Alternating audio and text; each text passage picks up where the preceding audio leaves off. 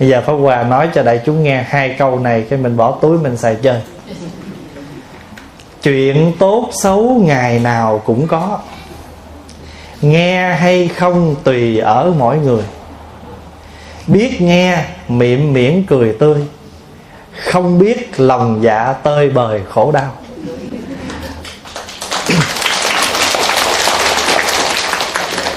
Bốn câu thơ đó Pháp Hòa dịch từ một câu tiếng Hán: thị phi trung nhật hữu, bất thính tự nhiên vô. Trong ngày, trong đời sống của chúng ta mỗi ngày đều có chuyện thị phi hết, gọi là thị phi trung nhật hữu. Bất thính, bất thính là gì? Là không nghe. Bất thính tự nhiên vô. Chữ thính này á, nó không có cái nghĩa là người ta đang nói rồi mình im lặng, mình bịt lỗ tai, mình nói không nghe, không nghe. Mình vẫn nghe người ta nói, nhưng mà người ta chỉ phát ra cái tiếng thôi, còn cái nghĩa của lời nói đó đừng nghe. Thị phi trung nhật hữu, bất thính tự nhiên vô. Thì Pháp Hòa mới dịch hai câu đó thành bài thơ bốn câu vậy đó. Chuyện tốt xấu ngày nào cũng có, nghe hay không tùy ở mỗi người. Biết nghe miệng miễn cười tươi. Người ta nói, thí dụ bây giờ người ta nói cái điều đó phi, nhưng mà ở cái khía cạnh của mình, mình nhìn mình không thấy phi, nhưng mà mình cũng thông cảm, mình cũng chưa chắc là đúng trọn vẹn, người kia cũng chưa chắc chắc là đúng trọn vẹn. Bởi vì sao? Bởi vì cái gì mà chúng ta nói đều là phiến diện gốc hết. Cho nên chúng ta là người giác, nhưng mà lúc tỉnh lúc mê, cho nên gọi là hốt giác hốt mê. Có khi mình là bất giác, là hoàn toàn không tỉnh. Chỉ có Đức Phật mới là người toàn giác, vì Đức Phật ví như người ngồi ở trên, thấy hết ở dưới này. Còn mình có nói gì là mình nói theo cái khía cạnh mình ngồi, mình đứng, mình thấy thôi. Cho nên đừng có buồn. Mình đừng có buồn khi mình làm việc thiện mà vẫn bị người ta thị phi. Mà nhớ là người ta không thị phi thì chưa chắc việc làm của mình đã đúng. Nhờ người ta nói vậy cho nên mình mới có cơ hội mình kiểm lại mình, và mình gò bó mình hơn, mình sống đàng hoàng hơn. Chứ còn không ai nói gì hết, có thể mình sống tự tung buông lung, phóng túng, cái điều đó nguy. Còn nhờ người ta có chăm soi chỉ trích mình vậy đó, cho nên mình mới chỉnh đốn mình lại chút. Hồi đó có một cái cô đó đó, à, quý vị có nhớ câu chuyện mà cái câu chuyện mà hai cha con đi chợ mua lừa không? Đó. Hai cha con đi chợ mua con lừa dắt không về vậy. À, đi dọc đường cái hàng xóm, hai cha con này ngu, mua lừa mà không biết cởi. À, nghe có lý. Ông già leo lên, con lừa cởi, trai đứng ở dưới dắt. Đi chập cái thiên hạ mới nói, ông già này thiệt hơi bất nhân. Cha thì leo lên con lừa cởi, thằng con thì đi bộ. Cha này chúng cha thời nay à. Rồi ổng nghe có lý, ổng tuột xuống, ổng để thằng con lên. Điên hồi cái người ta mới nói, đúng là thằng con bất hiếu. Nó, để, nó đành lòng nào nó leo lên con lừa, nó ngồi mà để ba nó đi bộ. Rồi hai cha con, cha lên cũng không được, con lên không được, cuối cùng hai cha con leo lên luôn. Đi một chập cái thiên hạ nó hai người ác đức, hai cái thay mà leo lên một con lừa. Rốt cuộc hai cha con lát tuột xuống, lát tuột lên, lát tuột xuống, lát tuột lên. Tại vì người ta làm sao? Cứ nói. Chính vì vậy mà cuộc sống mình không yên. Mai mốt quý vị nghe cái bài giảng bình yên và nói bên Mỹ, muốn bình yên phải làm gì? Thì trong đó có một trong những cách là đừng bao giờ để người khác sai xử mình. Cho nên Tổ Quy Sơn cũng nói, không? Đừng có để ai quyết định cho đời mình, mình phải là người quyết định. À, thì qua những câu hỏi là nãy giờ có mấy câu đó, Pháp Hòa gom lại, Pháp Hòa nói luôn. Chuyện tình bạn, chuyện thị phi trong cuộc sống. Tại vì á, quý vị thấy á, không có cái việc gì mình làm mà người ta không có, người ta không có bình luận hết á. Ăn thua là mình thấy cái việc đó nó thích ứng à, để mà làm hay không thôi. Chứ còn mình cứ nghe riết là mình không bao giờ mình trọn vẹn được cái việc mình muốn làm. Con nghe nói thần thức của người chết sẽ được thoát ra một trong sáu nơi trên cơ thể, sẽ tái sinh về một trong sáu cõi tùy theo nơi nào thần thức thoát ra. Xin Thầy cho con biết những điều này có phải do Đức Phật nói hay do chư tổ nói? Quý vị, quý vị biết cái vụ mà thần thức xuất ra ở đâu không? Trong cơ thể theo câu hỏi này không? Biết không? À, tại vì có một cái có một cái một cái thuyết nói rằng khi mình chết rồi đó, sau khoảng một thời gian vài tiếng, sáu bảy tiếng gì đó, rồi bắt đầu mình tới mình rờ lên cơ thể người chết, chỗ nào mà nóng là chỗ đó người đó, cái thần thức họ xuất ra từ đó, rồi họ sẽ đi về cõi nào tùy theo cái chỗ đó. Thì cái, tất cả những cái việc đó nó gom vô một bài kệ. Bài kệ đó như thế này: đảnh thánh nhãn sanh thiên, nhân tâm ngạ quỷ phúc, bàn sanh cước khái ly, địa ngục cước bản xuất. Đảnh thánh nè, đảnh nè, nếu mà cái thân thể đó nóng, à, xin lỗi lạnh toàn bộ hết, mà chỉ còn chỗ này ấm, thì người đó sanh về cõi thánh, ý nói cõi Phật đó, gọi là đảnh thánh. Nhãn sanh thiên nghĩa là rờ hết cơ thể đó mà chỉ có con mắt còn ấm, thì người này sanh về cõi trời. Đảnh thánh nhãn sanh thiên. Nhân tâm nghĩa là toàn thể thân thể lạnh ngắt, chỉ có cái ngực còn ấm, là người này sanh về cõi người. Nếu mà người đó toàn bộ lạnh ngắt hết mà chỉ có cái bụng mà nó ấm, là người này sanh về ngạ quỷ. Đảnh thánh nhãn sanh thiên, nhân tâm ngạ quỷ phúc, phúc là cái bụng. Bàn sanh cước cái tất cái ly, nếu mà sanh về cõi súc sanh thì ở dưới lòng bàn chân, à, xin lỗi ngay cái đầu gối. Cái đầu gối nó, nó, nó, nó nóng, mấy chỗ khác lạnh. Còn nếu mà địa ngục cước bản xuất, nếu mà lòng ở dưới bàn chân mà nó ấm sau cùng, lạnh sau cùng đó, tức là nó còn ấm ấm lạnh sau cùng, thì người đó đọa địa ngục. Thì người ta quy định một bài kệ như vậy để có thể gọi là kiểm nghiệm coi người chết này sanh về đâu. Xin thưa là trong câu hỏi là những trường hợp như vậy do Phật nói hay tổ nói? Cái này Phật không có nói, cái này là do kinh nghiệm của người xưa các tổ nói thôi, chứ còn Phật không có nói việc này. Bây giờ mình đặt cái trường hợp, mình có tin không? Cái trường hợp đó không sao, mình tin không tin không quan trọng. Nhưng mà có một điều là mình nhớ, là thật sự mình có tái sinh trong sáu cõi luân hồi theo lời Phật dạy: địa ngục, ngạ quỷ, trời, người, Atula, địa ngục, người, địa ngục, ngạ quỷ, súc sanh. À, trời, Atula, người, địa ngục, ngạ quỷ, súc sanh. Đây gọi là sáu cõi luân hồi. Và cái này thường được gọi là lục phàm. Lục phàm là sáu cõi đó, đó, từ trời xuống tới địa ngục. Còn trên cõi, trên sáu cõi này có bốn cõi nữa: Phật, Bồ Tát, Thanh Văn, Duyên Giác, gọi là tứ thánh. Tứ thánh lục phàm nhập lại thành mười pháp giới, gọi là mười cõi. Mà chúng ta là người sống ở đời này, tùy theo cái nghiệp tạo mà chúng ta sanh về một trong mười cõi. Một là sanh về bốn cõi thánh, hai là sanh về sáu cõi luân hồi. Trời là cõi sướng nhất, nhưng vẫn còn luân hồi khổ đau, bởi vì lên đó phước quá thì không lo tu, chỉ lo hưởng. Mà hưởng hết phước thì rớt xuống đây. Giống như ông Uất Đầu Lam Phất, hết phước cõi trời, đọa xuống làm con chồn biết bay.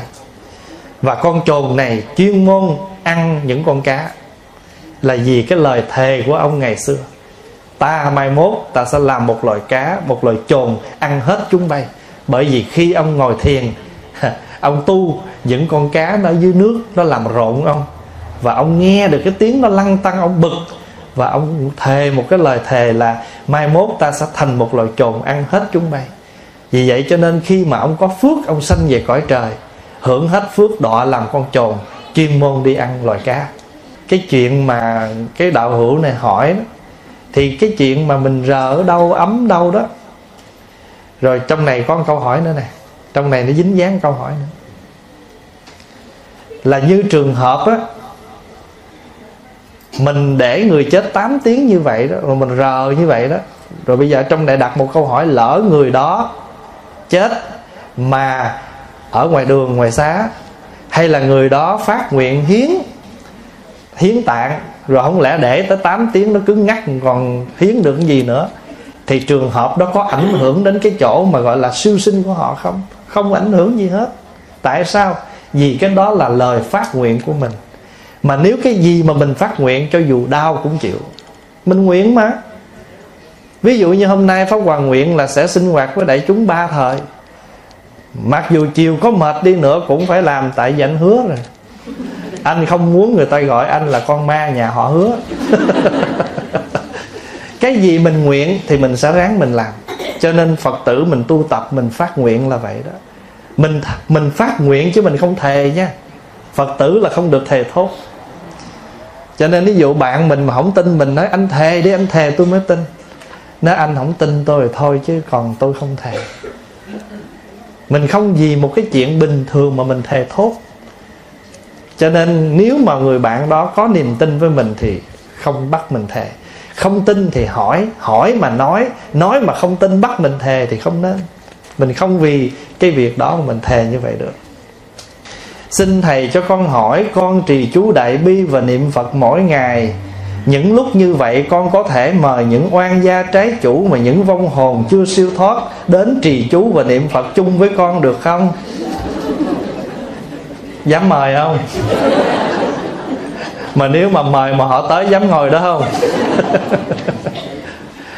Thưa đại chúng á, quý vị không cần mời, người ta vẫn có mặt.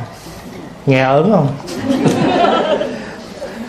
Thật sự ra đó, quý vị nhớ như thế này: một việc gì lành thiện chúng ta làm, âm dương đều được lợi. Dù mình không nói gì hết, nhưng mà sự thật là như vậy. Ví dụ chiều hôm nay mình giảng pháp, mình nói chuyện đạo lý, trong khi đại chúng ngồi đây quý vị nghe, quý vị tin rằng có những người khác không có mặt họ có nghe không? Có chứ. Thành thử ra cho nên mình tụng kinh xong mình nói là phổ nguyện âm siêu dương thới. Người âm người siêu gì cũng đều, người chết thì được siêu, người dương thì được thanh thới. Cho nên cái việc mà mình mời đó là một cái việc gọi là mình có lòng. à, Mình muốn mời cũng được à, mời những oan gia trái chủ gì đó, vong linh nào về đó nghe kinh thính pháp siêu thoát. Nhưng mà không mời người ta nghe điều lành thiện. Nếu người ta có lòng tương ưng, ta có mặt à. Cho nên mình mở pháp lên mình nghe, chư thiên cũng nghe với mình. Nhưng mà mình cũng đừng nghĩ là chỉ có vong, nhiều khi các bậc cao hơn người ta cũng đến nghe pháp, tại người ta cũng cần nương tựa, người ta tu mà. Cho nên không có sao hết. Bạch Thầy, tại sao lễ vong sao lại bốn lại? Mình muốn lại năm cũng được chứ, vong đâu có nói gì đâu. Người chết mà chưa chôn lại hai lại. Tại sao hai lại? Nhưng mà trước khi Pháp Hòa nói này, Hòa phải đính chánh nữa. Cái vụ lại ba lại bốn lại này không phải của Phật quy định.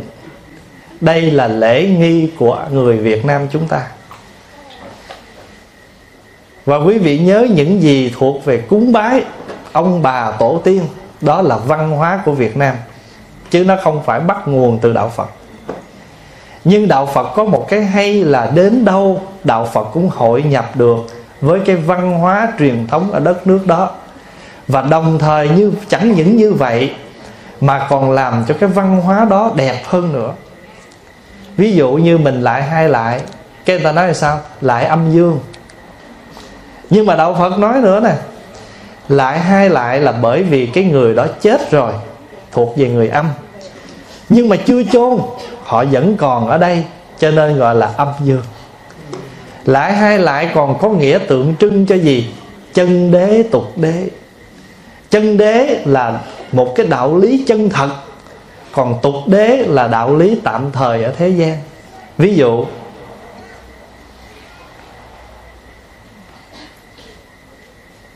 mình nhớ ơn tổ tiên cho nên mình tổ chức cúng dỗ, đó là chân đế, là vì nhớ tổ tiên. Còn tục đế, nhớ thì cúng, mà cúng thì phải có cái lễ, cho nên mới làm cơm, làm trà, để đũa, để muỗng đồ lên, gọi là cúng.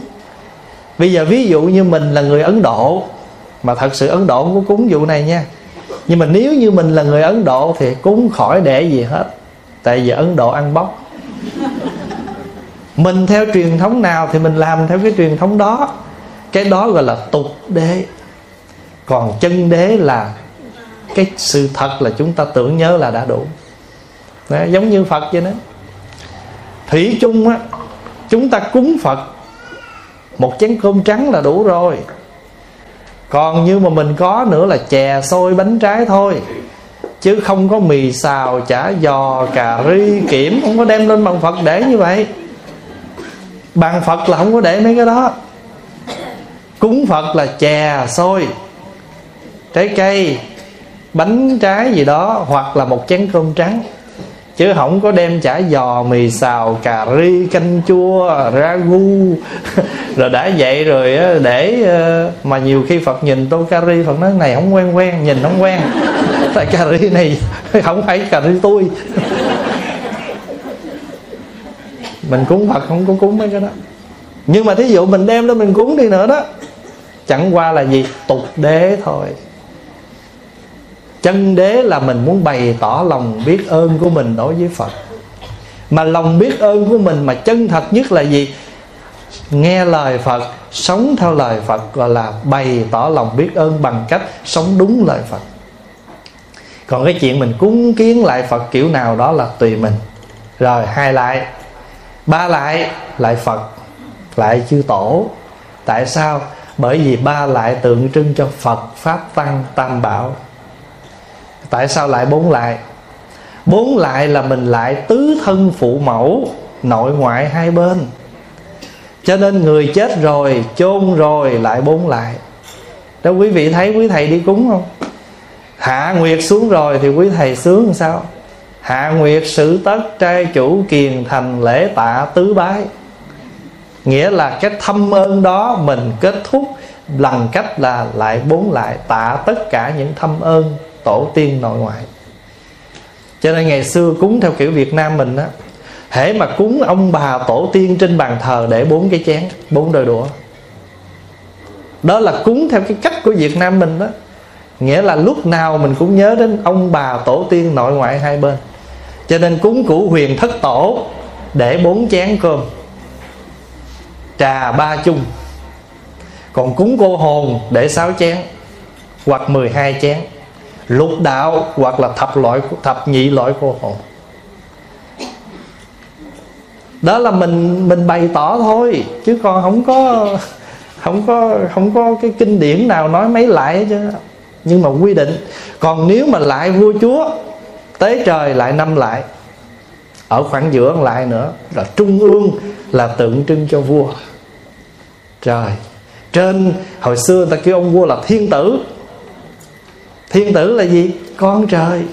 Cho nên cái cung điện của vua xây chín trăm chín mươi chín điện, chứ không được một nghìn điện. Bởi vì họ quan niệm cõi trời là cõi một nghìn điện. Con của vua chỉ con của trời thiếu, thua trời một bậc thôi, không dám xây ngàn cung điện, mà chỉ được xây chín trăm chín mươi chín cung điện thôi. Vì lẽ là thiên tử, chứ còn không xây ngàn điện. Ngàn điện chỉ, ngàn điện chỉ có trời. Ở cõi trời có ngàn điện. Còn con vua là thiên tử, ông vua ông có chín trăm chín mươi chín cái điện, lớn nhỏ khác nhau. Khi nào mình biết mình đã giác ngộ? Khi nào đã hoàn toàn giác ngộ? Làm sao chứng được các thánh quả? Thì cứ thấy gì ngộ ngộ, giác kêu là giác ngộ chứ gì đâu. Thật sự ra mình chưa phải là người toàn giác, mình chỉ là phần giác. Khổ phần nào, giác ngộ phần đó. Đến khi nào mình hoàn toàn thông suốt thế gian là toàn giác thôi. Ví dụ bây giờ hen mình đã từng đau vì một cuộc tình, giác chưa? Giác. Mình từng đau vì bị bạn lường gạt, cũng là cái giác. Cho nên cuộc đời này á, hễ gặp gì thì nạn gì thì mình giác cái đó. Giác nghĩa là tỉnh. Mà khi chưa gặp thì mình mê. Ví dụ mình thương người đó mà người nhà mình thấy người đó không được, khuyên mình mình nghe không? Thậm chí mình còn làm thơ mình nói nhỏ nữa: hồi xưa ai ép duyên bà, bây giờ bà già bà ép duyên tôi.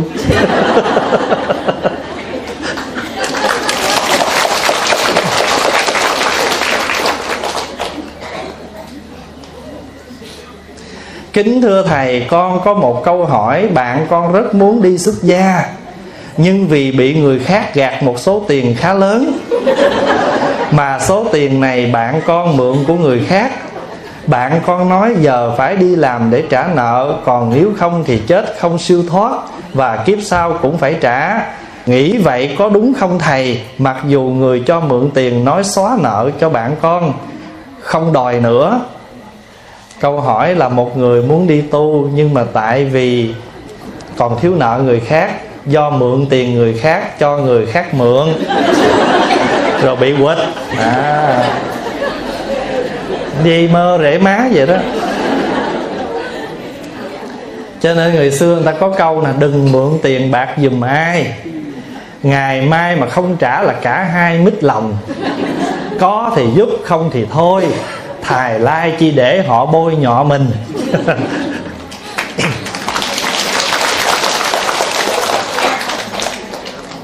Bây giờ á, mình muốn đi tu mà mình còn nghĩ rằng mình nợ người ta, nhưng mà có cái hay là người ta đã xóa nợ cho mình rồi.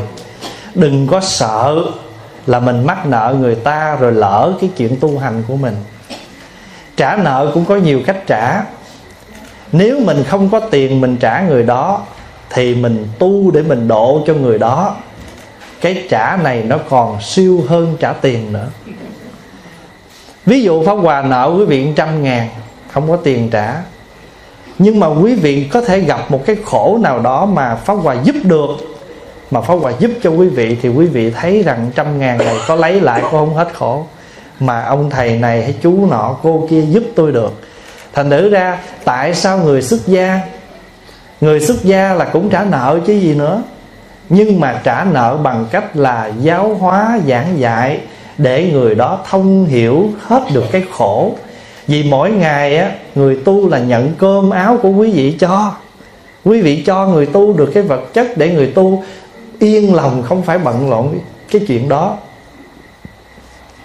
Nhưng bù lại, người tu phải tu, phải thuyết pháp để trả ơn cho tín chủ đàn na. Đức Phật có dạy trong kinh rõ lắm. Một người xuất gia là phải đền ơn cho thính chủ bằng bốn cách. Ngoài cái chuyện giảng pháp ra còn gì nữa biết không? Khi gia đình hữu sự họ cần tới mình, mình phải có mặt trợ duyên.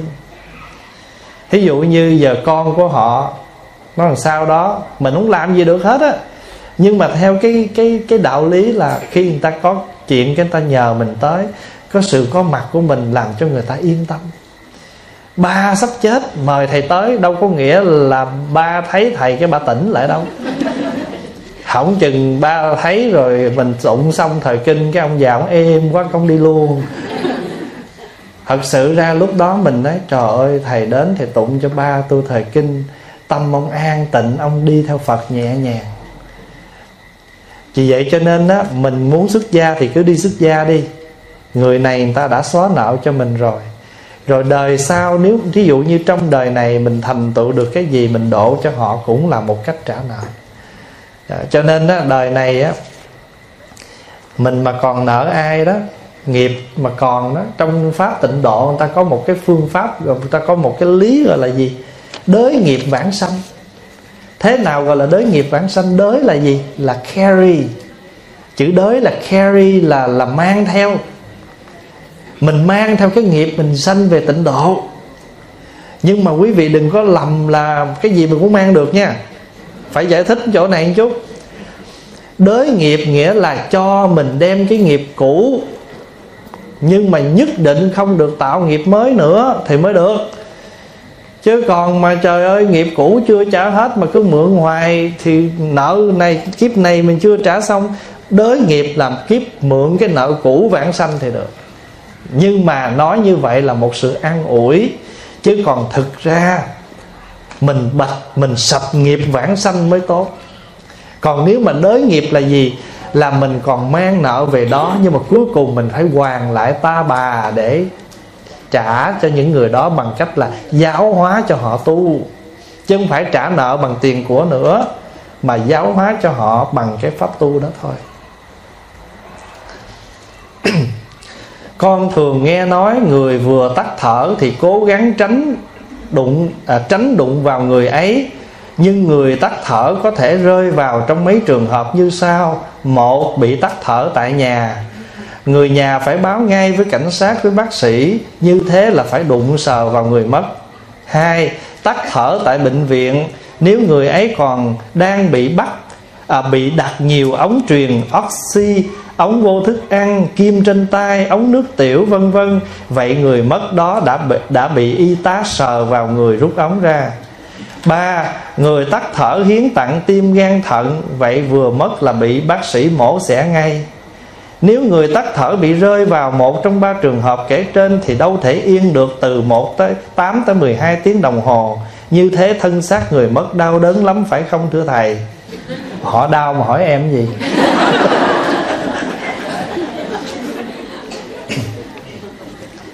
Cái này nó cũng, cũng hồi nãy cũng có trả lời một chút rồi đó. Thứ nhất, mình tắt thở tại nhà, nếu cái luật đó, đó mà cái luật là vừa tắt thở xong phải báo liền với cảnh sát và y tá bác sĩ họ tới họ đưa về, thì mình để cho họ đem đi thôi, chứ mình đâu cái luật mà. Còn nếu như mình tin vào cái cách là đừng đụng vào người mất sợ họ đau đó, thì mình có thể nói với họ là xin nhẹ tay. Bởi vì cái người ngoại quốc á, họ rất là tôn trọng cái truyền thống của mỗi quốc gia. Thậm chí ở những bệnh viện á, họ còn mời mình vô để thuyết trình những văn hóa truyền thống tập tục của mình, để họ đừng làm phạm vào cái tín ngưỡng của mình. Ở đây người ta tôn trọng mình dữ lắm. Pháp Hòa là thỉnh thoảng vô bệnh viện, vô à, à, sở cảnh sát rồi vậy đó, để trình bày cho họ nghe những cái truyền thống văn hóa của mình, để họ có gặp thì họ cảm thông là lý do nào mình như vậy. Cho nên cái trường hợp mà đó, nếu mình sợ thì mình có thể request, yêu cầu nhẹ tay. Còn nếu như mà luật họ cho mình được để nhà tám tiếng, sáu tiếng theo cái cách tin của mình, họ vẫn tôn trọng, họ để đó. Còn nếu như trường hợp mà rút cái ống cũng vậy, cứ rút ra nhưng mà rút trong nhẹ nhàng. Thật sự ra người ta respect lắm, chứ người ta không có làm gọi là đau đớn như mình tưởng tượng đâu. Quý vị đi vào bệnh viện, quý vị thấy những người y tá họ làm, họ rất là tôn trọng bệnh nhân, và họ chăm sóc mình ở đây rất là kỹ càng, rất là cẩn thận. Mà nếu mà tính ra cái tiền mà mình phải trả cho nhà thương như vậy, bạc trăm ngàn đó, mà mình có trả đồng nào đâu, chính phủ lo hết. Mà những người y tá họ rất là nhẹ nhàng đối với bệnh nhân, mà nhất là người đã mất, họ respect mình tuyệt đế, tuyệt đế. Thậm chí mình họ bước vô, mình nói là họ khám xong, họ xác định là người này đi rồi đó, họ xoay qua họ nói he's gone, I'm sorry, là họ ôm mình, họ ôm người thân liền đó. Người y tá ở đây họ rất là nhẹ nhàng, cho nên đừng có lo chuyện đó. Nếu mình tin vào cái này, cái lý thuyết này thì cứ request họ. Nhưng mà ở trường hợp thứ ba, nếu mình hiến, đã là nguyện thì không có sợ gì hết. Mình nguyện mà, mà nếu mình nguyện mà người ta sử dụng được tất cả tim gan phèo phổi, mắt tai mũi họng gì mình cho người ta, mà người ta sử dụng được đó được, thì có mãn nguyện không? Mãn nguyện. Mà cái gì mình nguyện thì không có gì đau đớn hết, tại vì mình nguyện. Chỉ có một cái điều mình sợ thôi, là cho tùm lum mà lúc đó không còn gì xài được mới ớn. Còn mình cho được mà người ta sử dụng được là tốt thôi. Làm việc ăn giờ cho phải kỉnh, coi cho kỹ.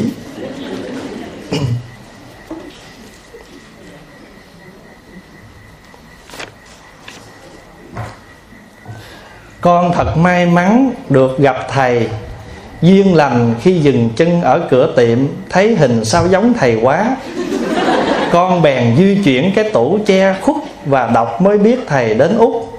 Sau khi đọc xong, con đẩy tủ lại hơi nặng, đẩy không đúng vị trí của ông chủ tiệm vì không muốn khuất hình thầy và muốn mọi người nhìn thấy, nên con bị ông chủ la một trận.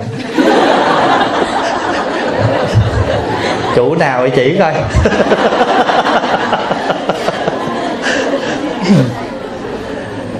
À, bị ông chủ la một trận, con mỉm cười và xin lỗi ông.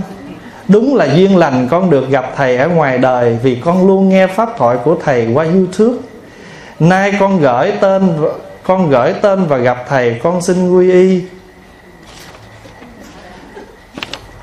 Question ở câu sau. Trời ơi, làm nãy giờ đọc muốn chết. Mỗi đêm con niệm danh hiệu Phật, Di Đà, Quán Âm, Bồ Tát có được không thầy? Vì con có nghe một vị thầy khác nói là, nói là niệm một vị thôi, cũng như nhất nghệ tinh, nhất thân vinh. Riêng con thì rất muốn niệm đủ cả hai. Xin thầy quan hỷ cho con biết. Là thêm rắc rối nữa. Mình thì muốn niệm hai, ông thầy kia thì biểu niệm một, là đã rối rồi, giờ thêm em vô nữa rối thêm. Thôi em không muốn làm bà Tám đâu.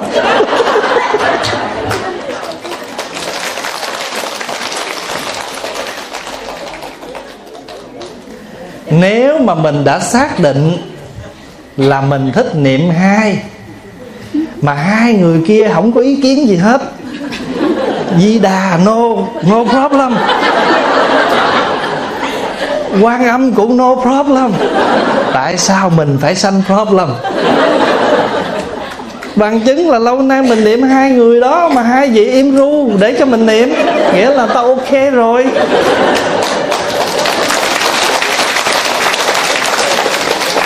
Hỏi mấy bà Tám này rắc rối lắm. Tại vì mấy bà Tám này mỗi người một kiểu. Thưa đại chúng, ngày hôm qua Pháp Hòa có giải thích chỗ niệm Phật đó, thì Pháp Hòa không muốn nói thêm nữa, là tại vì mình đã nghe mình hiểu rồi. Còn cái vấn đề mình chọn bao nhiêu vị mình niệm là tùy mình, không có sao hết á. Nhưng mà có điều quan trọng là sâu sắc hơn nữa, là mình nên niệm Phật và hành cái hạnh của Phật. Hạnh của Phật Di Đà là thanh tịnh, hạnh của Quan Âm là từ bi. Tại làm sao mà Di Đà phải đứng với Quan Âm Thế Chí, kêu là Tây Phương Tam Thánh? Bởi vì Quan Âm là từ bi, Thế Chí là dũng lực. Mình từ bi nhưng mình phải có cái dũng lực để đưa sự thanh tịnh của mình đến chỗ tuyệt đối. Cho nên từ bi và dũng lực trợ duyên cho Đức Di Đà. Cho nên hai người hầu cạnh của Đức Phật Di Đà, Quan Âm Thế Chí, Di Đà đứng giữa, này gọi là bộ ba. Mà ba này gọi là gì? Tây Phương Tam Thánh. Còn Đức Dược Sư ngồi giữa,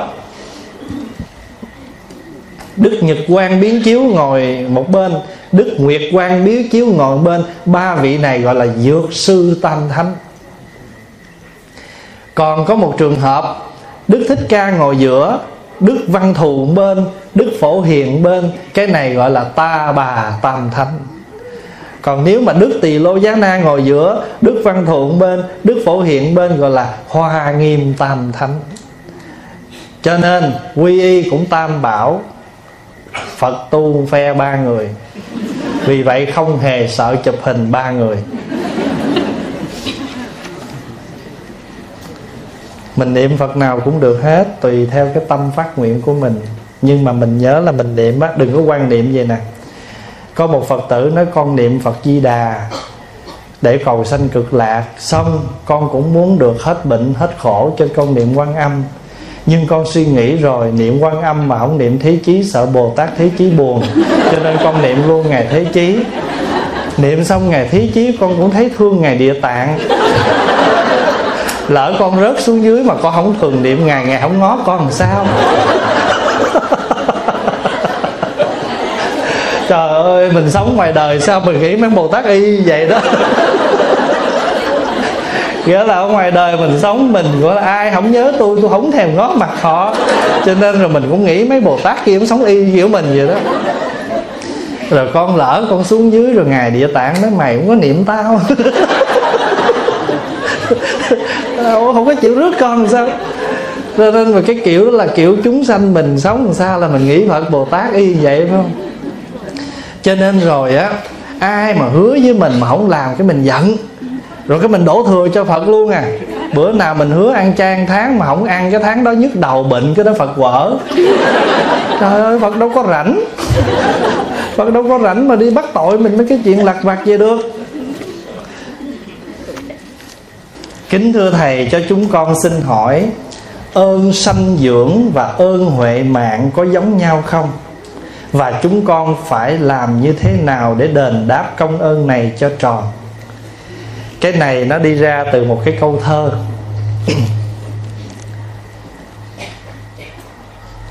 Ơn giáo dưỡng một đời nên huệ mạng. Tức là mình nói tới ơn Thầy đó. Nghĩa song thân muôn kiếp khó đáp đền. Mỗi con người chúng ta căn bản chúng ta thọ hai cái ơn lớn trong đời. Một là ơn sanh dưỡng của cha mẹ. Đó là cha mẹ nuôi cái thân thể của mình. Còn thầy tổ cho mình hiểu biết, cho mình giáo pháp, cho mình đường tu để trưởng dưỡng cái thân huệ mạng của mình. Chữ huệ là gì? Là trí huệ của mình. Sở dĩ ngày nay mình thành một người có đủ trí tuệ, hiểu biết để mình giảng pháp tu tập, đó là nhờ các bậc thầy tổ đã dày công viết sách dạy dỗ cho mình. Như vậy thì nếu nói về cái ơn mà thân thể, xác thân, thì chúng ta nhận cơm, áo, sữa, nuôi của cha mẹ. Còn sự hiểu biết của chúng ta là do thầy trao truyền. Cho nên đó là cái người mà cho mình sức khỏe, thân thể gọi là ơn sanh dưỡng. Còn người mà cho mình hiểu biết gọi là ơn huệ mạng. Huệ mạng là cái mạng này, cái thân này không phải là cái thân sữa, bơ, cơm, gạo nữa, mà cái thân này là pháp thân trí tuệ. Vì vậy cho nên trong một ngôi chùa Việt Nam, tiền Phật hậu tổ, đó là câu chúng ta thường nói. Trước thờ Phật, sau thờ tổ. Nhưng mà tổ ở tổ đường á, ở giữa thờ các vị tổ sư qua các thời đại, cũng như chư vị hòa thượng tôn đức đã có công cống hiến cho Phật pháp, cái đó gọi là tổ tiên tâm linh. Còn hai bên bàn thờ ông bà, đó là tổ tiên huyết thống. Mà chúng ta thờ hai bên ông bà đó là ơn sinh dưỡng. Còn chúng ta thờ tổ ở ngay giữa đó là ơn huệ mạng. Rồi hai cái đó giống ở cái chỗ là nhớ ơn. Còn khác là một người cho mình thân, một người cho mình trí. Rồi bây giờ làm sao mình đáp đền? Muốn đáp đền ơn sanh dưỡng thì chúng ta phải giữ cái thân này cho lành mạnh. Không nên dùng rượu chè, cờ bạc, xì ke, ma túy vân vân để tổn hoại thân này. Vì đó là tội bất hiếu đối với ông bà, cha mẹ đã cho mình một thân thể khỏe mạnh mà mình lại đem những độc tố để hại thân mình. Còn nếu mình đền ơn tổ tiên tâm linh cho mình huệ mạng thì hãy vận dụng trí tuệ đó mà tu tập, cũng như giáo hóa cho những người có duyên với mình. Dù ít dù nhiều, dù gần dù xa, nếu chúng ta độ được ai thì chúng ta đều phải đền cái ơn đó. Vì thế cho nên các thầy khi mà lớn lên đi hành đạo thì trong tất cả mọi khả năng của mình, mình đều đem một cái tâm nguyện dựng chùa, lập đạo tràng, hướng dẫn tu tập, hầu đền cái ơn mà thầy tổ của mình đã nuôi dưỡng mình. Ngày xưa nếu thầy tổ không lập chùa, mở đạo tràng thì cũng đâu có tới phiên mình vô để mình tu. Thì ngày nay mình có chỗ mình tu rồi thì mình phải vì những người sau mình lập nên để cho họ có chỗ họ nương tựa. Đó là vậy đó. Cho nên giống là giống ở chỗ cái ơn, còn đền đáp là có hai cách đáp. Một cái là phải giữ thân, xem thân này như chiếc thuyền để tin, để tu. Như vậy thì nó có cái mốc quan hệ là gì? Mình á, muốn tu để nương vào lời dạy của tổ tâm linh, mà không có cái thân thì tu cũng được. Ví dụ các tổ dạy mình ngồi thiền thì mình phải ráng dưỡng thân cho tốt để mình ngồi thiền cho khỏe. Thí dụ vậy đó.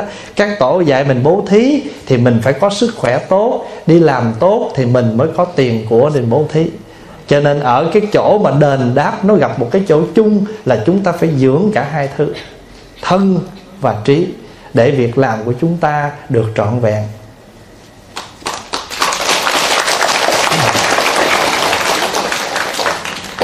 Kính thưa Thầy, con được hiểu đã theo Phật thì không thờ các quan thánh thần. Tuy nhiên con được hiểu mỗi mảnh đất có thần tài, thổ địa, thổ công, táo quân. Xin Thầy chỉ dạy chúng con việc này cúng như thế nào cho đúng. Thưa đại chúng, là nếu như ở nhà mình xưa nay đã có thờ ông Táo, ông thần tài, bây giờ quý vị quy y Tam Bảo rồi, quý vị cũng tiếp tục thờ chứ không cần phải dẹp. Còn nếu mình chưa có thờ thì cũng không cần thờ. Nhưng mà người cái người không hiểu thì người ta thờ á, thần tài là để cầu ông thần đó ban cho tiền của. Người ta thờ ông thổ địa là để mong ông phù hộ cho mình ở yên. Nhưng nếu mình thờ ông thần tài đó, cái tượng ông thần tài đó mà mình giàu đó, thì các ông làm ra các ông thần tài phải giàu hơn mình. Đằng này ông làm từng cái tượng ông bán cho mình mà, phải không? Rồi mình mà ông mình mà giàu có thì ông thần tài mình mới no, thì mới có tiền mới mua đồ cúng. Còn nếu mình thờ ổng mà mình cũng nghèo sơ sát thì tiền đâu mua cúng gì. Vậy thì cái ý nghĩa sâu hơn là đừng nghĩ mình thờ ông đó ông ban cho mình tiền. Thần tài là gì? Thổ địa là chi? Thổ địa chính là chúng ta mỗi người đều có một mảnh đất tâm là thổ địa. Mình là thổ địa của mình nè. Rồi bây giờ tất cả chúng ta ngồi đây không có người nào mà không có chút ít tiền của. Mình có là thần tài của mình chưa? Vậy thì mình là thần tài của mình, mình là thổ địa của mình. Nếu như mà mình biết giữ tiền của thì thổ địa này vững chắc, gia đình yên ấm. Ví dụ bây giờ mình có tiền mà đánh bài, làm những cái việc không đúng, rồi vợ chồng xích mích, rồi thậm chí đi đến cái chỗ đổ vỡ ly dị, cái nhà đó bán là ông thổ địa đó không yên. Như vậy do thổ địa không yên cho nên thần tài mới rủng rỉnh. Mà thần tài mà yên ổn thì thổ địa mới an toàn. Cho nên nếu mình nói cái ý nghĩa sâu mà chúng ta học được á, cho nên Phật Pháp là, quý vị biết không, cái câu mà chúng ta thường nói đó, tà người chánh nói Pháp tà, tà Pháp thành chánh Pháp. Người tà nói chánh Pháp, chánh Pháp thành tà Pháp. Người chưa hiểu, người ta có thể giảng thần tài thổ địa theo kiểu là cúng bái để mà xin. Đó, bây giờ Phật giáo vẫn đi vào, nương vào cái thần tài thổ địa quý vị có sẵn đó. Bây giờ chỉ mình cách thờ thần tài một cách hay hơn là hãy giữ tâm cho vững, giữ tiền cho chắc, thì thần tài thổ địa không bao giờ có chuyện gì xảy ra. Mà thật ra ông thần tài là ai? Chính là ông Phạm Lãi đó. Tại vì ông Phạm Lãi ngày xưa đó, ổng về hưu rồi, ổng mới đi khắp các chỗ nghèo đói, ổng lấy cái tiền của ổng ra ổng cho người ta. Rồi mỗi lần mà người ta thấy ông Phạm Lãi xuất hiện thì người ta tự gọi: ô, thần tài của mình tới rồi, thần tài của mình tới rồi. Sau này ông Phạm Lãi ổng chết, người ta mới nhớ ơn ổng, người ta mới tạo ra cái tượng ông ông Phạm Lãi, người ta thờ và người ta gọi là ông thần tài. Chứ không thần tài gì đâu. Thần tài là ông Phạm Lãi. Còn cái ông thổ địa là một cái ông quan mà ngày xưa ổng hay tranh đấu quyền lợi cho dân, bị bị bị người ta lấn đất thu thuế, thì ông này có cái công giành lại những cái quyền lợi cho người ta.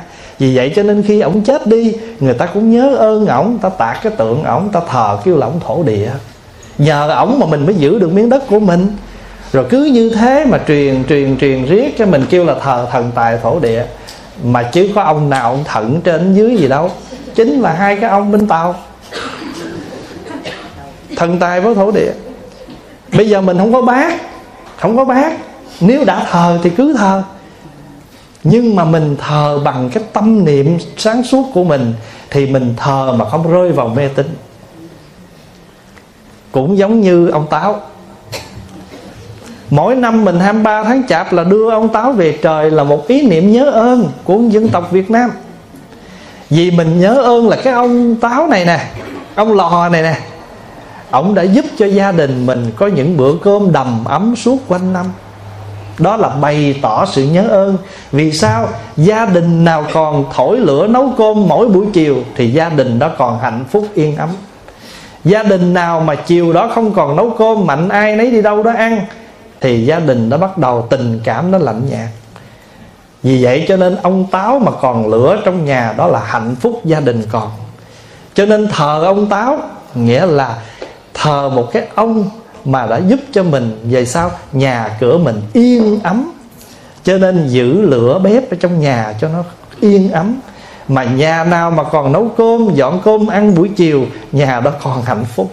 Còn nhà nào mà cũng nấu nhưng mà sau đó mọi người ăn tô, không, thì sẽ có bài hát Riêng Một Góc Trời. Vậy thôi, được chưa? Rồi thôi hết.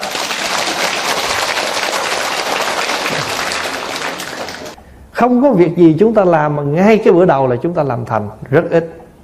Đa phần là phải chịu khó nhiều lần để sự việc nó mới có thể thành được.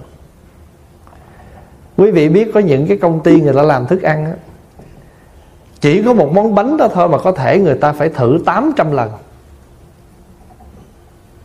để món bánh đó nó được hoàn hảo và đem nộp cho cái sở vệ sinh. Người ta thí nghiệm những cái món ăn đó trước khi đưa ra bên ngoài bán cho thị trường.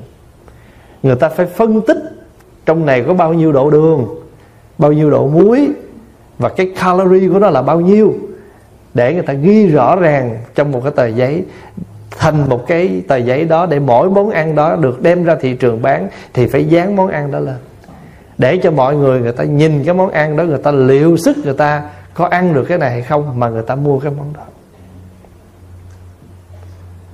Chứ không có một cái gì mà nó có thể thành tựu được. Cho nên trong cuộc sống của chúng ta, có thể hoàn cảnh nó không như ý mình, nhưng chúng ta là một cái lõi cây mềm, thì chúng ta có thể mềm mỏng để chúng ta đi tới. Cho nên quý vị thấy có nhiều em nhỏ đó, nó bị ảnh hưởng thế giới bên ngoài. Cái điều đó không thể tránh. Ngay cả mình còn bị mà. Ngay cả mình còn bị. Ví dụ như bây giờ mình nói là thôi tôi lâu lâu thôi giờ quần áo đủ rồi nha, tôi không mua sắm gì nữa đâu. Nhưng mà đi ngang shopping mà nó rẻ mà nó đẹp coi mua không? Một cái chuyện đâu có tội lỗi gì, nhưng mà từ đó mình mới thấy. Nhiều khi mình dọn dẹp nhà cửa, thấy giày của mình nhiều quá, thôi nhiều quá chật đủ rồi nha, không mua nữa nha. Mà bữa nào mà đi ngang một cái tiệm ở bán giày cũng ghé vô thử một cái, thử ướm cái chân mình vô một cái đi lui, đẹp không, đẹp không, coi được quá ha, à, giá cũng được á. Thế nào mười chín lần từ nó, thế nào cũng lần bị dính câu. Cho quý vị biết á, những cái chợ người ta bán ăn á, đây là Pháp Hòa nói theo cái cách làm ăn của người Mỹ. Trong cái chợ của người Mỹ á, mỗi ngày họ phải lỗ một món. Thí dụ như bữa nay họ lỗ món bánh đó, họ bán lỗ đó, nhưng mà họ chỉ lỗ món đó thôi, rồi họ mới đăng báo là hôm nay bán cái món đó sao. Thì thiên hạ ùn ùn đi mua cái bánh đó, nhưng mà ít khi nào người nào vô chợ chỉ mua cái bánh đó đi ra lắm. Họ phải mua năm bảy món nữa. Như vậy thì một món mà họ lỗ đó, đó có thật lỗ không? Nó lời những cái khác. Đó là họ tâm lý mà. Làm ăn là họ tâm lý, họ có đầu óc làm ăn. Thì tâm lý của tất cả chúng ta là mặc dù chúng ta nhu cầu đã đủ, nhưng tất cả con người còn tham cầu, cho nên con người mới mua sắm thêm. Cái mình thêm là cái tham. Cho nên con người hạnh phúc là con người thấy đủ. Hạnh phúc là khi mình thấy đủ, còn không hạnh phúc là lúc nào mình cũng thấy thiếu. Và khi mình thấy thiếu là lúc nào mình cũng muốn thêm, mà thêm không được thì khó chịu và bực bội. Vì vậy cho nên Đức Phật dạy có một cái loại cây thân mềm, ở bên trong mềm mà cái vỏ nó cứng.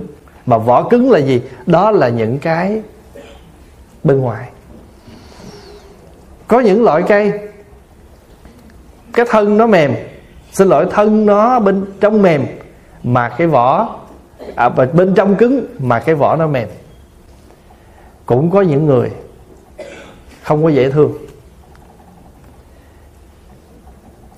mình tánh tình kỳ cục, nhưng mà may mắn thay mình được bao bọc bởi những người rất dễ thương.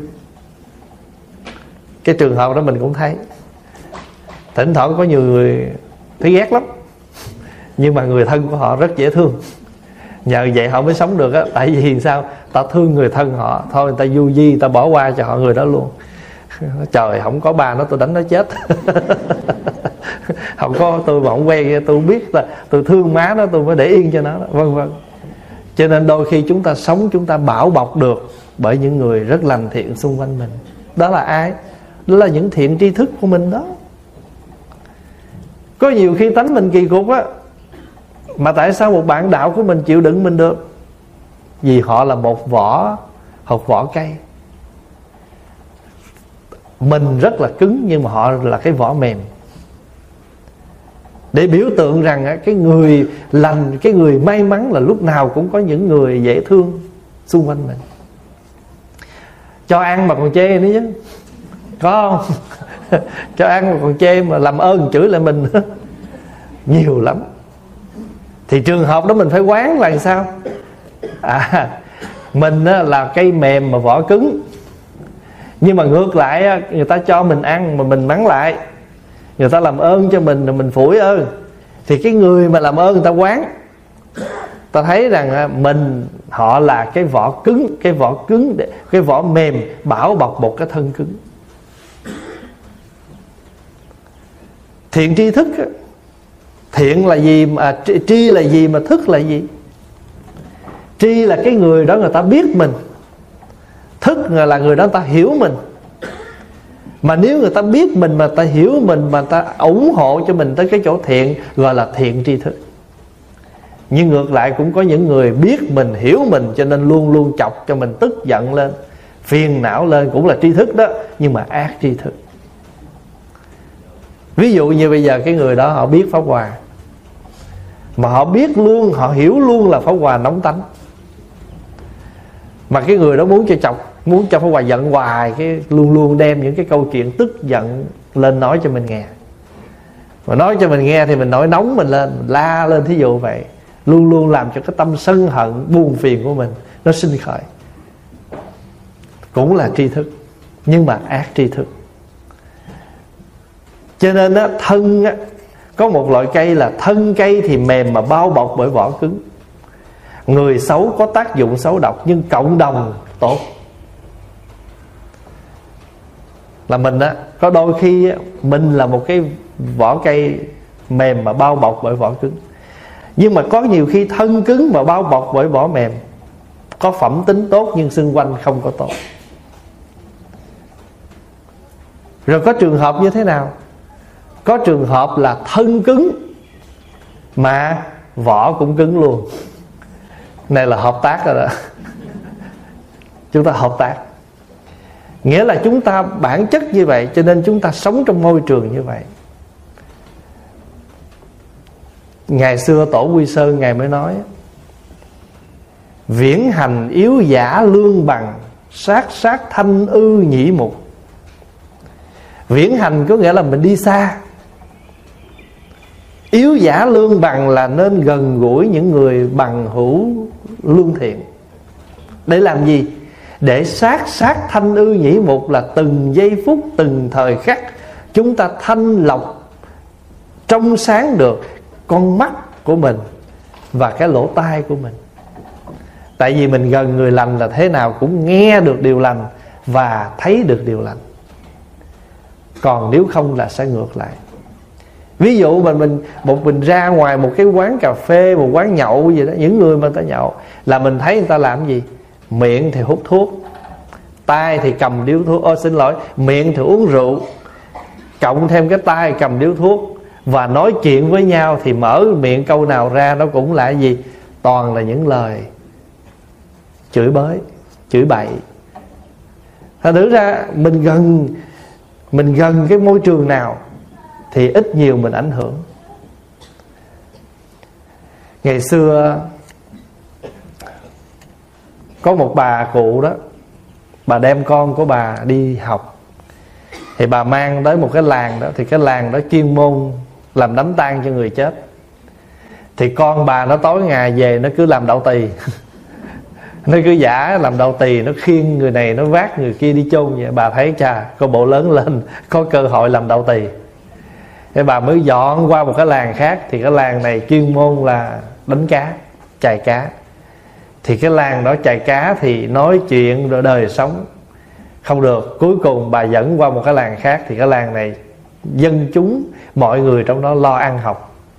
Thì con bà giờ ai cũng lo học hết, thì nó muốn chơi với ai nó cũng phải đi học theo thôi. Cho nên rồi nó trở thành một cái người học giả trong tương lai sau này. Cho nên nhiều khi với cha mẹ mình đi tìm cái môi trường tốt cho con là vậy thôi. Ở đây Pháp Hòa thấy là cha mẹ lúc nào cũng tạo à, cuối tuần là phải chở nó đi học võ, học đàn, học đủ thứ hết. Để làm chi? Để nó đừng có những thì giờ nó, nó, nó phí cho cái chuyện khác. Và luôn luôn mang nó ra khỏi môi trường. Nó ở nhà là nó chơi game nhiều lắm. Rồi mà đứa nào mà nó biết đi chơi cái, có bạn cái rồi là cuối tuần là mình không thấy mặt nó. Nó xin tuần này nó xin đi đây, tuần này nó xin đi kia, không cho thì không được à, mà cho nó rồi phải sao nữa, sợ nó không có tiền, Nó nó đi ăn cắp quan trọng, phải cho nó vài chục nó đi chơi. Mà hãy cho nó tiền, chấp nhận nó đi chơi, nhưng mà bù lại nhà lo không biết nó đi đâu, sao giờ này nó chưa về à, thành thử đứa nào mà nó còn đi học cuối tuần nó có chỗ nó đi. Cho nên các chùa mở trường Việt ngữ, mở lớp Phật Pháp để cho chúng ta đưa con cháu mình vào cái môi trường tốt. Thì trường hợp đó là cái trường hợp là vỏ mềm, cây mềm. Còn cái trường hợp mà ảnh hưởng xấu là do cái gì? Do cây cây cái vỏ cứng mà cái cái thân nó, cái ở bên trong nó cũng cứng. Cho nên cuộc sống của chúng ta, Đức Phật ví dụ như bốn loại cây: thân mềm, vỏ cứng. Nghĩa là bản thân mình tốt, làm thiện, có những phẩm tính tốt, nhưng mà mình sống ở một cái môi trường không tốt. Mà mình biết cái này để làm gì? Mình biết để làm chi? Để chúng ta thích ứng, chúng ta sống trong mọi hoàn cảnh, chúng ta cẩn thận hơn. Và đôi khi chúng ta phải tự biết mình là cái thân mềm hay cái thân cứng nữa. Có đôi khi mình làm một cái thân cứng mà xung quanh mình người ta rất mềm.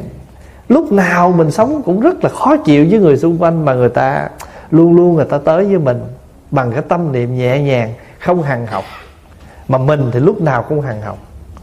Cái đó đôi khi chúng ta phải nhìn lại. Cho nên qua cái bài kinh mà Phật dạy bốn loại cây: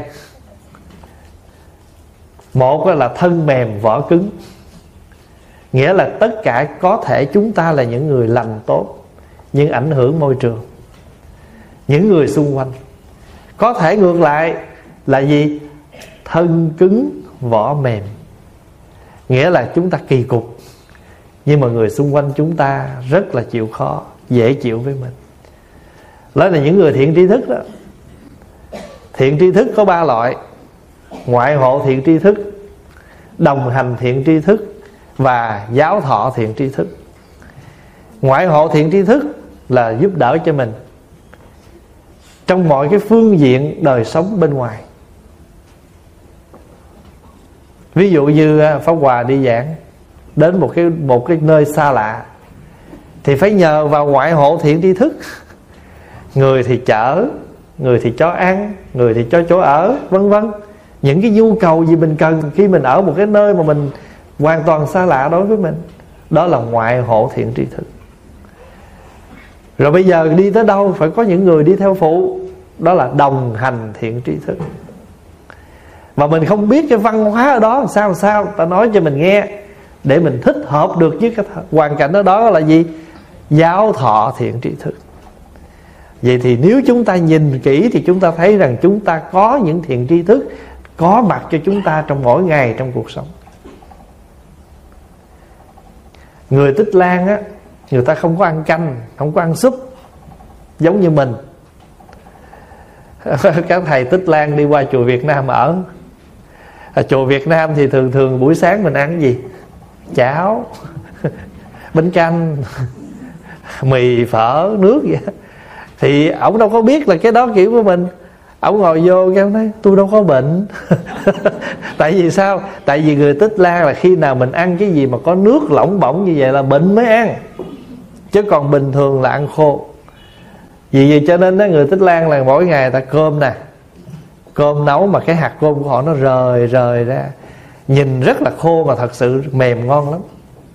Những người nào mà bệnh tiểu đường á, nên ăn gạo Ấn Độ, gạo Tích Lan. Tại vì cái hạt gạo của họ không có dẻo và nhiều chất đường như gạo của mình. Gạo Ấn Độ, gạo Tích Lan nhìn nấu ra rau nó ráo trọi, nhìn cầm nó rơi rơi từng hột tưởng khô eo, nhưng mà thật sự ăn rất là mềm. Chẳng những mềm mà ăn dễ tiêu nữa, vì nó không có cái cái chất dẻo nhiều. Mình ăn vô, thường cái cơm của mình ăn vô hồi nó buồn ngủ, mà ăn nặng bụng lâu tiêu. Mà cơm Ấn Độ, gạo Ấn Độ, gạo Tích Lan ăn dễ tiêu lắm. Vị nào mà làm cơm rang mà mua mua gạo Ấn Độ, gạo Tích Lan nấu làm cơm rang ngon lắm. Hạt cơm nó ráo, nó rời mà ăn không có ngán. Thì cái người mình đi qua bên nước Tích Lan mà mình mình nói cho tôi mỗi ngày cái món đó, thì nó bộ anh bệnh nè. Ví dụ vậy. Hay là bây giờ mình nói ví dụ mình qua bên à, bên Hàn Quốc. Qua Hàn Quốc á, là thường thường á, là người ta ăn cơm người ta không có cầm cái chén lên. Hay là mình set up một cái cái cái muỗng. Cái muỗng mà là để mời khách ăn cơm, mà khách còn sống ăn cơm á, là lật cái muỗng lên. Nhưng mà cái kiểu dọn cơm của mình là sao? Úp cái muỗng xuống. Tại vì mình quan niệm là bụi, cho nên phải úp cái muỗng xuống để không có bụi. Nhưng mà người Hàn Quốc á, khi nào mình mời khách ăn cơm là phải lật cái muỗng lên, còn úp cái muỗng xuống là để cúng, cúng cho người chết. Mình không biết cái phong tục đó, thì mình đi qua đất nước người ta, mình phải cần có giáo thọ thiện tri thức. Trong cuộc sống này chúng ta cần những bậc giáo thọ thiện tri thức, chứ đừng nói cái gì tôi cũng biết. Mình hay nói là tôi biết hết á, nhưng mà rốt cuộc là hết biết. Cho nên giáo thọ thiện tri thức, đồng hành thiện tri thức là chúng ta tu, mà chúng ta cần có những người bạn. Hay trong cuộc sống của chúng ta cần có những người bạn. Quý vị cứ tưởng tượng đi đâu mà đi một mình, hình như mình không tự tin. Nhất là đi đường xa, kiếm một người bạn đi theo mình. Chị cứ ngồi với tôi thôi, tôi lái, nhưng mà anh chị ngồi để tôi yên tâm. Đó là cái tâm lý. Thì từ cái đó mình mới suy ra rằng trong cuộc sống chúng ta, chúng ta cần có một người bạn. Ăn cơm có canh, tu hành có bạn. Nếu chúng ta không cần người bạn thì tại sao lớn lên chúng ta có khuynh hướng tìm vợ tìm chồng, mà mình đi tìm cái gì? Người bạn đời. Người bạn đời để làm gì? Để chia sẻ. Tiếng Mỹ kêu là match. Nó looking for a match. Hai người cho nó tương xứng. Mà đâu phải chỉ tương xứng ở cái gì, chúng ta cần phải tương xứng như thế nào? Từ cái tâm. Cho nên đó, đồng trí, đồng tuệ, đồng tu. Mà mình muốn match như vậy là tự mình phải làm sao nó tương ứng. Cho nên ngay cuộc sống hàng ngày, chúng ta vẫn có cái tâm niệm là cần đồng hành thiện tri thức, cần giáo thọ thiện tri thức. Đi làm về mệt, có người nấu cơm cho ăn, người đó là gì? Tri thức của mình, ngoại hộ thiện tri thức. Cho nên đâu phải tri thức đó, đâu phải chỉ tìm ở những cái môi trường như trong chùa, mà ba dạng thiện tri thức đó đó nó nằm ngay nơi người thân của mình đó. Vợ mình, chồng mình vẫn có thể là một người đóng ba vai. Có những lúc mình nóng quá, vợ ngồi kế bên, thôi ông nghe lời tôi, ông đừng có nóng. Thí dụ vậy. Hay là bà đừng có, bà để đó tôi từ từ tôi suy nghĩ, tôi tìm cách giải quyết, bà đừng có nóng nảy rồi bà làm hư chuyện. Nói dụ vậy đó. Đó là gì? Giáo Giáo thọ thiện tri thức. Rồi những cái lúc mà bệnh hoạn đỡ đần cho nhau, ngoại hộ thiện tri thức. Ông chở tôi đi chùa, mặc dù ông không thích đi, nhưng mà ông ngồi ở ngoài ông chờ. Ông không vô chùa mà ông vô sân chùa thôi. Ông vô sân chùa, ông đậu, ông chờ mình cả tiếng hai tiếng đồng hồ đó. Cái mình mới nói trời ơi tôi buồn quá, chồng tôi chưa chịu vô chùa với tôi. Nhưng mà thiệt sự nếu mình nghĩ sâu một chút á, cái ông xã mà ngồi ngoài xe mà ông chờ mình một hai giờ đồng hồ là ông có tu đó. Ông tu cái hạnh nhẫn nhục, ông tu cái hạnh chờ đợi đó. Thường thường con người mà chờ ai một chút là hối dữ lắm. Trời ơi đi chợ nhiều khi không dám đi với ổng đâu. Mình thì thích đi lựa đi mua, mà ổng cứ đi theo sao ổng hối. Xong chưa, xong chưa. Nhiều bữa ghét, ở nhà cho ổng ở nhà đi mình. Nhưng mà đặc biệt ổng vô chùa ổng chịu chờ. Vậy thấy ổng tu chưa? Nhiều khi ổng đâu nói ổng tu, nhưng mà ổng có tu. Còn mình tu quá trời mà mình nóng còn hơn ổng nữa. Kinh gì mình cũng tụng, pháp gì mình cũng nghe, mà nhiều khi mình còn dở hơn ổng nữa, phải không? Thành thử ra với cái nhìn trong sáng, người nào, người ta ở cỡ nào, chúng ta thấy người đó cũng có sự tu. Và thậm chí cái người đó chuyên môn làm mình khổ, cái người đó là người giúp cho ta thành tựu được đạo nghiệp sớm hơn. Mà nhìn vậy đó, không có ghét ai hết. Mà không ghét ai là cái tâm mình nó yên. Cho nên trong tâm của mình mà còn còn ghét nhiều người đó, là mình phải tìm cách thanh lọc bớt á. Cái đó là độc tố hơi nhiều rồi đó. Cho nên là như vậy mà cứ uống sinh tố hoài không có tốt.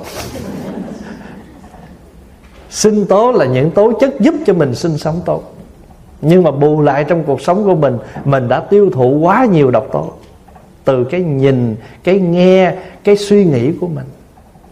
Cho nên nhiều khi mình ăn bổ dưỡng nhiều mà tâm hồn mình nó không có lành thiện đó, nó vô ích. Tại vì cái chất bổ đó đâu có vô, nó đâu có tương ứng. Pháp Hòa ví dụ, một cơ thể khỏe sẽ tiếp nhận được thức ăn, một cơ thể không khỏe đưa vô là dội ra hết. Cũng như thế thôi. Thân tâm mà lành thiện thì tiếp xúc những điều lành thiện vô nó dễ dàng. Còn thân tâm mà không lành thiện thì những cái điều lành thiện nó dội ra lại. Cho nên tâm hồn mình phải có những cái sinh tố. Ngoài cái chuyện mình uống một ly sinh tố, cái đó nó nhớ cho bổ thân thôi, mà nó không có tương ứng. Tâm mình phải như thế nào để cái sinh tố đó nó đi vào và nó tiếp thu được. Cho những những cái lời pháp mà chúng ta nghe là sinh tố, nhưng mà cái tâm mình nó có tương ứng để mình tiếp không? Cho nên đôi khi mình thấy có những người hình như họ không tu, nhưng mà họ có tu. Thì Bồ ở trong Phật giáo nhìn Bồ Tát đó là gì? Ngoại hiện phàm phu, ẩn tàng Bồ Tát. Nhưng mà có những người ngược lại, ngoại hiện Bồ Tát nhưng mà ẩn tàng phàm phu. Bồ Tát mà luôn luôn làm cho mình bực bội khó chịu đó, đó là Bồ Tát nghịch. Bồ Tát mà trợ duyên cho mình trên đường tu là Bồ Tát thuận, gọi là nghịch hạnh Bồ Tát. Và gì? Thuận hạnh Bồ Tát. Vì vậy mà trong cái mỗi mỗi cái lần pháp thoại chúng ta hay niệm lúc mà thỉnh các vị giảng sư ra: Nam mô đại hạnh Phổ Hiền Bồ Tát. Sao không niệm vị khác, niệm đại hạnh Phổ Hiền? Thỉnh thoảng mình nghe niệm Thích Ca Mâu Ni, nhưng mà thường ta niệm đại hạnh Phổ Hiền. Bởi vì trong bốn vị Bồ Tát Văn Thù, Phổ Hiền, Quán Âm, Thế Chí, thêm vị nó Địa Tạng, thì Phổ Hiền Bồ Tát ở cái cái pháp tu là gì? Ứng dụng trong cuộc sống. Chữ phổ là rộng khắp, đại là lớn, mà chữ đại có ba nghĩa. Không phải lớn ở cái lượng, mà lớn ở cái tâm, cho nên gọi là đại. Thí dụ mình nói đại Bồ Tát, đâu có nghĩa là Bồ Tát đó cao thước tám, nặng hai trăm ki lô gam. Có nhiều khi Bồ Tát nó nhỏ xíu người à, nhưng mà cái tâm đó lớn lắm, cho nên là đại Bồ Tát. Và cũng cái vụ mà lịch, chuyện lịch sử, chuyện chuyện chuyện gọi là, là chuyện nhân quả lịch sử. Bà Thanh Đề mà đem gạo vô, bà ngồi bà mài từng hột để đem được bịch gạo. Đây chuyện cổ tích à. Rồi hòa thượng trong chùa quán chiếu thấy bà già này rất là tội, mài từng hạt gạo đem vô. Hòa thượng mới dặn mấy thầy trẻ trong chùa là bữa nay có đại thí chủ tới cúng chùa, các con phải tiếp đãi đàng hoàng. Trời ơi mấy thầy, trà ba số ba, chín một ba gì pha bánh khúc kỳ gì ngon ngon chuẩn bị sẵn. Ai ngờ đâu lát bà già vô đem có bao gạo nửa ký. Cái mấy thầy sanh tâm sao? Vậy bị nghĩ đại là cái gì? Lô bà này là phải mặc đầm mặc cũng vậy ha, à, rồi đi xa hơi xịn, rồi vô là gặp quý thầy cái là xá mô Phật là bao lì xì rồi, cho nên quý thầy nghĩ là đại là vậy đó. Tới hồi mà tiếp bà không được chu đáo, bà giận quá, bà mới đổ gạo xuống, bà trà trên đó, bà vào phỉ báng. Thì ở đây là một câu chuyện cổ tích thôi, chỉ muốn nhắc nhở rằng chúng ta đừng lầm cái chữ đại là phải những người giàu có và lớn. Nhiều khi một cái việc làm họ rất nhỏ, nhưng mà họ để hết tâm hồn vô đó, việc làm nó vẫn đại như thường. Có một ví dụ, một cái đứa nhỏ Nhỏ nhỏ xíu à, nó đi ngang, nó thấy mình nằm đó coi tivi ngủ, nó đi vô, nó lấy cái mền, nó nhẹ nhẹ nó đắp lên cho mình, giật mình thức dậy. Quý vị vui không? Vui lắm. Và cảm thấy rằng ở trời ơi, mình nằm để mình lạnh nãy giờ, mà người lớn đi nguyên nhà ngó thôi chứ không biết gì hết. Mà cái đứa nhỏ nó chỉ mới có hai ba tuổi mà nó cảm nhận được cái đó, mà nó rất dễ thương, mà nó lấy cái mền nó đắp cho mình. Hồi Pháp Hòa còn mấy chú tiểu nhỏ nhỏ, bây giờ thì lớn hết rồi. Chiều chủ nhật xong là thầy trò phải tuôn ra dọn dẹp hết. Người thì quét nhà, người lau cầu tiêu, người xách giày dép. Từ Pháp Hòa xuống cho tất cả mọi người trong chùa phải làm hết việc. Nhiều khi năm sáu giờ chiều mà làm tới khuya mới xong việc. Nhiều khi mệt quá cái đi vô phòng mấy chú nằm, gác cái tay trên trên cái là đầu trên cái tay vậy. Có cái chú tiểu mà hồi xưa là chút mà thường ngày đó là cái ông tiểu đó là ông chọc cho mình trào máu nhiều nhất. Quý vị biết mà đến lúc độ mà sáng nào mà từ sáng giờ học cho đến chiều ba giờ, mà khoảng thời gian đó mà thấy điện thoại nhà trường mà reo là Pháp Hòa hồi hộp rồi đó. Nghĩa là bị mắng vốn á. Mà hầu như tuần lễ năm ngày học là không phải bốn ngày bị mắng vốn. Vậy mà mình nghĩ cái đứa này trời ơi đất hỡi gì mà thôi ráng đi. Vậy mà có những buổi chiều chủ nhật Pháp Hòa nằm vậy đó, nó cầm cái gói tới nó nói, nó để nhẹ nhẹ vậy đó. Nó lấy cái mền nó kéo lên, rồi nó ra dấu biểu mấy đứa chú khác đừng có nó ồn, nó ra nó đóng cửa nhà. Nó nói thầy is resting. Mình nằm mình giật mình mình nghe hết chứ. Nhưng mà cái lúc đó mình thấy này nó không tiểu nữa, nó đang đại. Cho nên cái chữ đại là ở những tâm hồn, chứ không phải ở cái lượng. Cho nên nhà Phật hay dùng là Đại Bồ Tát, Đại Thí Chủ, Đại Phật Đảnh Thủ Lăng Nghiêm. Thì cái chữ đại đó là gì? Không phải ở cái bự. Không, dĩ nhiên là có lượng đó, nhưng mà tâm và hành. Cho nên một ông trưởng giả theo như định nghĩa của nhà Phật, trưởng giả nó có ba điều để thành trưởng giả. Một là tuổi cao, hai là đức lớn, ba là giàu có. Như vậy thì không phải giàu mà kêu trưởng giả. Trưởng giả mà giàu mà tâm không có, đức không có, mặc dù có thể lớn tuổi, có thể là nhà giàu, nhưng mà đức không có thì cũng chưa gọi là trưởng giả. Mà trưởng giả theo định nghĩa của nhà Phật là lớn tuổi, giàu có, nhưng mà hạnh đức phải lớn. Vì có nhiều khi người ta giàu mà ta khinh người khác, cái tự nhiên mình cũng quý họ. Mà người đó họ giàu bỏ khiêm cung, tự nhiên mình quý họ.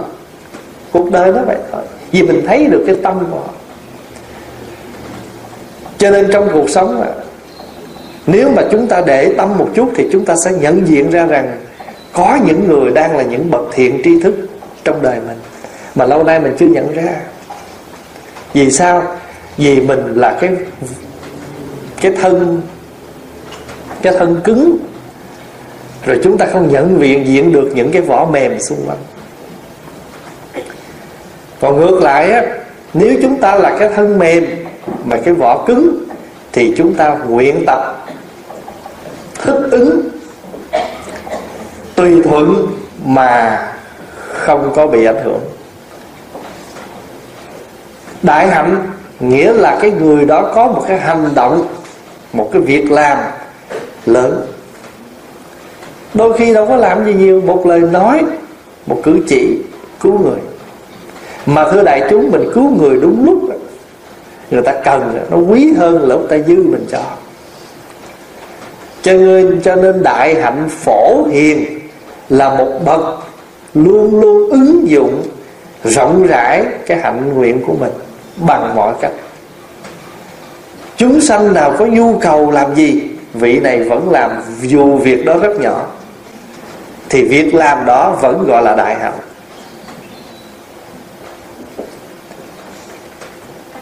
Có những đứa nhỏ, hồi nhỏ nó đi học với mình, mình tưởng lớn lên cái đứa này nó không biết gì, nó không ngừng không nhớ, mà nó lại sau này là cái đứa thường xuyên về thăm mình nhất. Mà hồi nhỏ là mình là nó là mình phải cứng rắn cho nó nhiều nhất. Có lẽ lớn lên nó về nó tâm sự, nó nói thầy, bây giờ con ra ngoài con sống rồi con mới thấy là không có đâu ai thương con bằng thầy, và không có ai chăm sóc tụi con bằng thầy.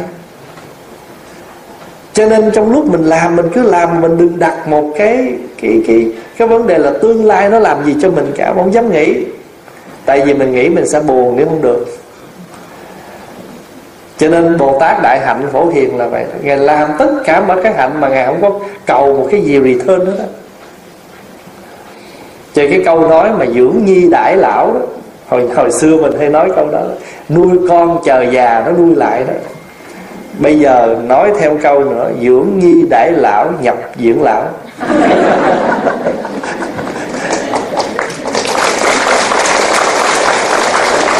Nói cho đủ câu. Nó đưa mà vô dưỡng lão là mừng rồi đó. Sợ nó không thèm đưa, mình tự đi.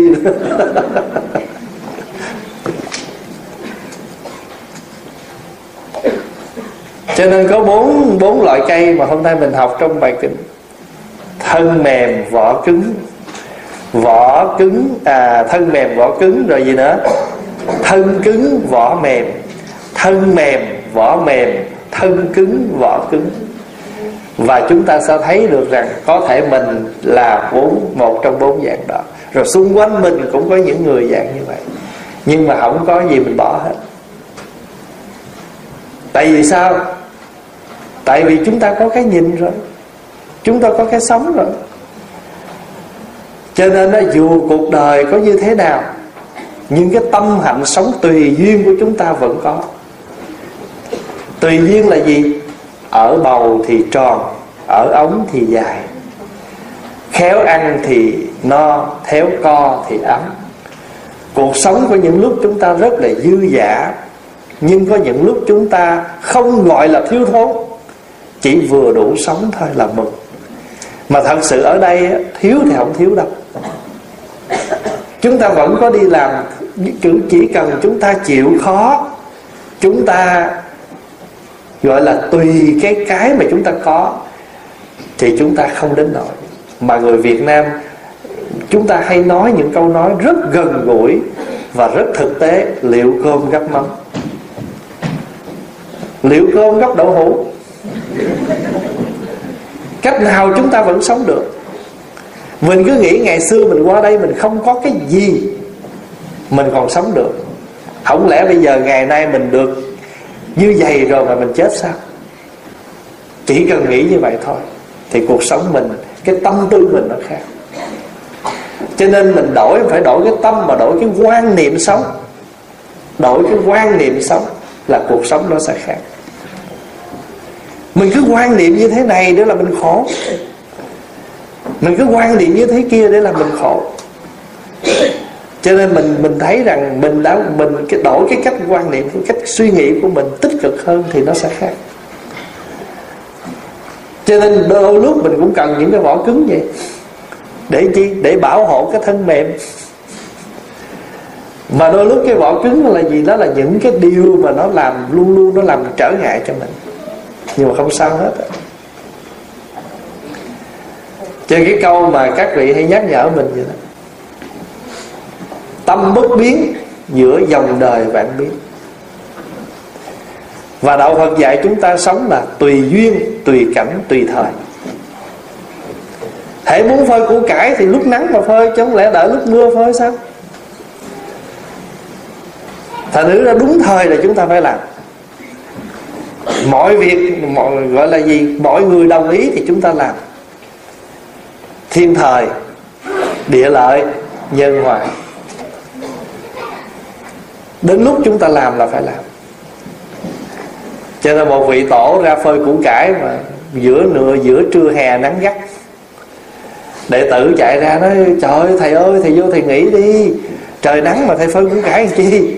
Ông thầy ông say qua ông nói: trời nắng mà không phơi củ cải, ông đã đợi lúc mưa. Các đệ tử giật mình. Cho có người cuối cùng và kể lại chúng nghe câu chuyện.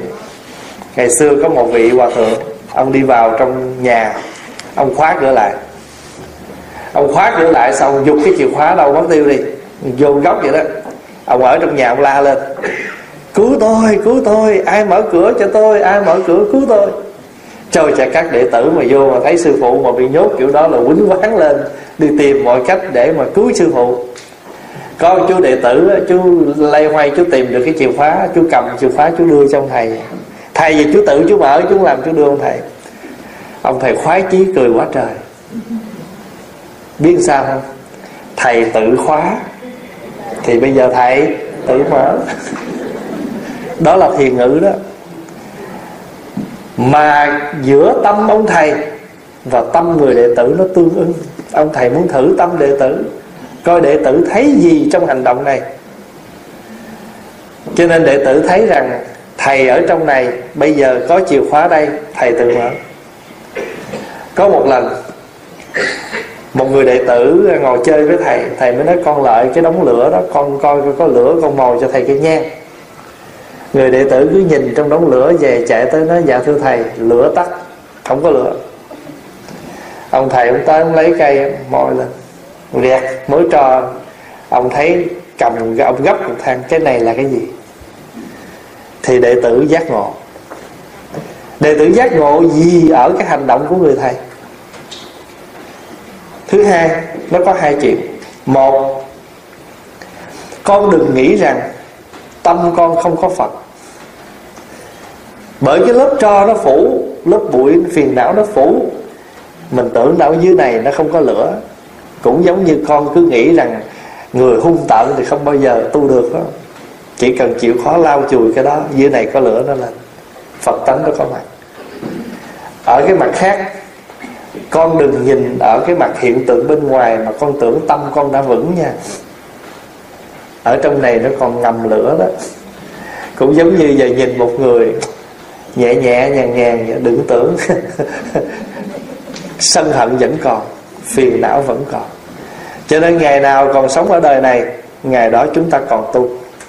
Mà chữ tu không có phải là chúng ta phải gõ mỏ vô gì cái chuyện đó được hình thức.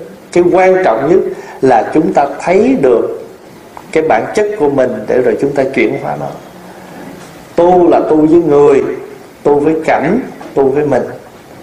Cho nên mình nói tu chợ, tu chùa, tu gì nữa? Tu nhà.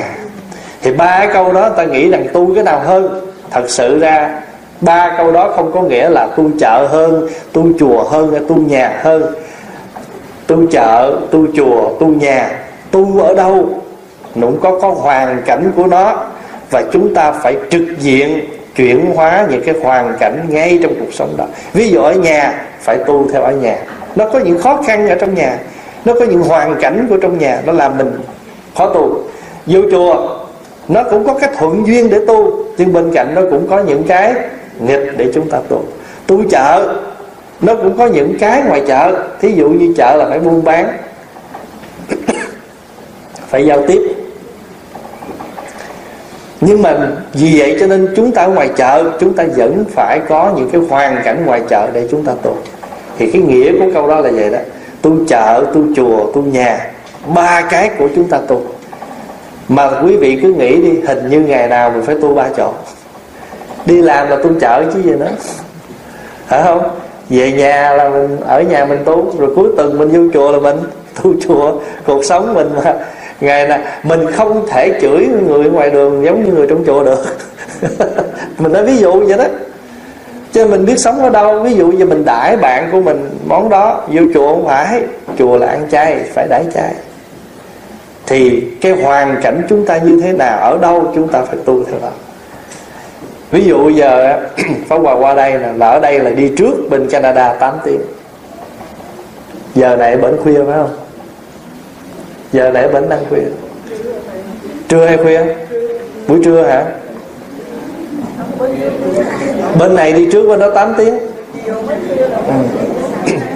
Thì nói chung là giờ giấc nó khác. Có một vị mới hỏi Pháp Hòa chứ thầy qua đây rồi tối về thầy vẫn ăn à? Pháp Hòa mới nói dạ em ăn giờ của em. Nghĩa là ăn tối đây, nghĩa là ăn trưa chiều việc của mình đó. Ví dụ vậy. Thôi thì hôm nay cái buổi sáng này Pháp Hòa được thăm với đại chúng, thì Pháp Hòa chia sẻ với đại chúng à, một cái bài kinh ngắn là Phật nói về bốn loại cây à. Có những loại cây thân mềm vỏ cứng, có những loại cây vỏ cứng thân mềm, có những loại cây vỏ mềm thân mềm, và có những loại cây vỏ cứng thân cứng. Và chúng ta cũng học được những bài học từ cái cách sống à, từ đó chúng ta thấy rằng những gì Đức Phật dạy nó không ngoài cái ý nghĩa là chúng ta ứng dụng vào trong cuộc sống của chúng ta. Bây giờ Pháp Hòa nói cho đại chúng nghe hai câu này, cái mình bỏ túi mình xài chơi. Chuyện tốt xấu ngày nào cũng có, nghe hay không tùy ở mỗi người. Biết nghe miệng miễn cười tươi, không biết lòng dạ tơi bời khổ đau.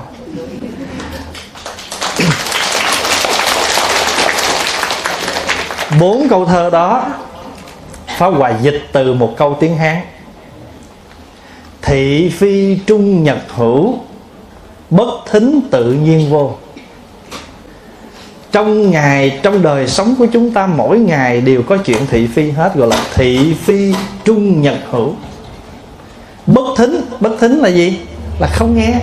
Bất thính tự nhiên vô. Chữ thính này á, nó không có cái nghĩa là người ta đang nói rồi mình im lặng, mình bịt lỗ tai, mình nói không nghe, không nghe. Mình vẫn nghe người ta nói, nhưng mà người ta chỉ phát ra cái tiếng thôi, còn cái nghĩa của lời nói đó đừng nghe. Thị phi trung nhật hữu, bất thính tự nhiên vô.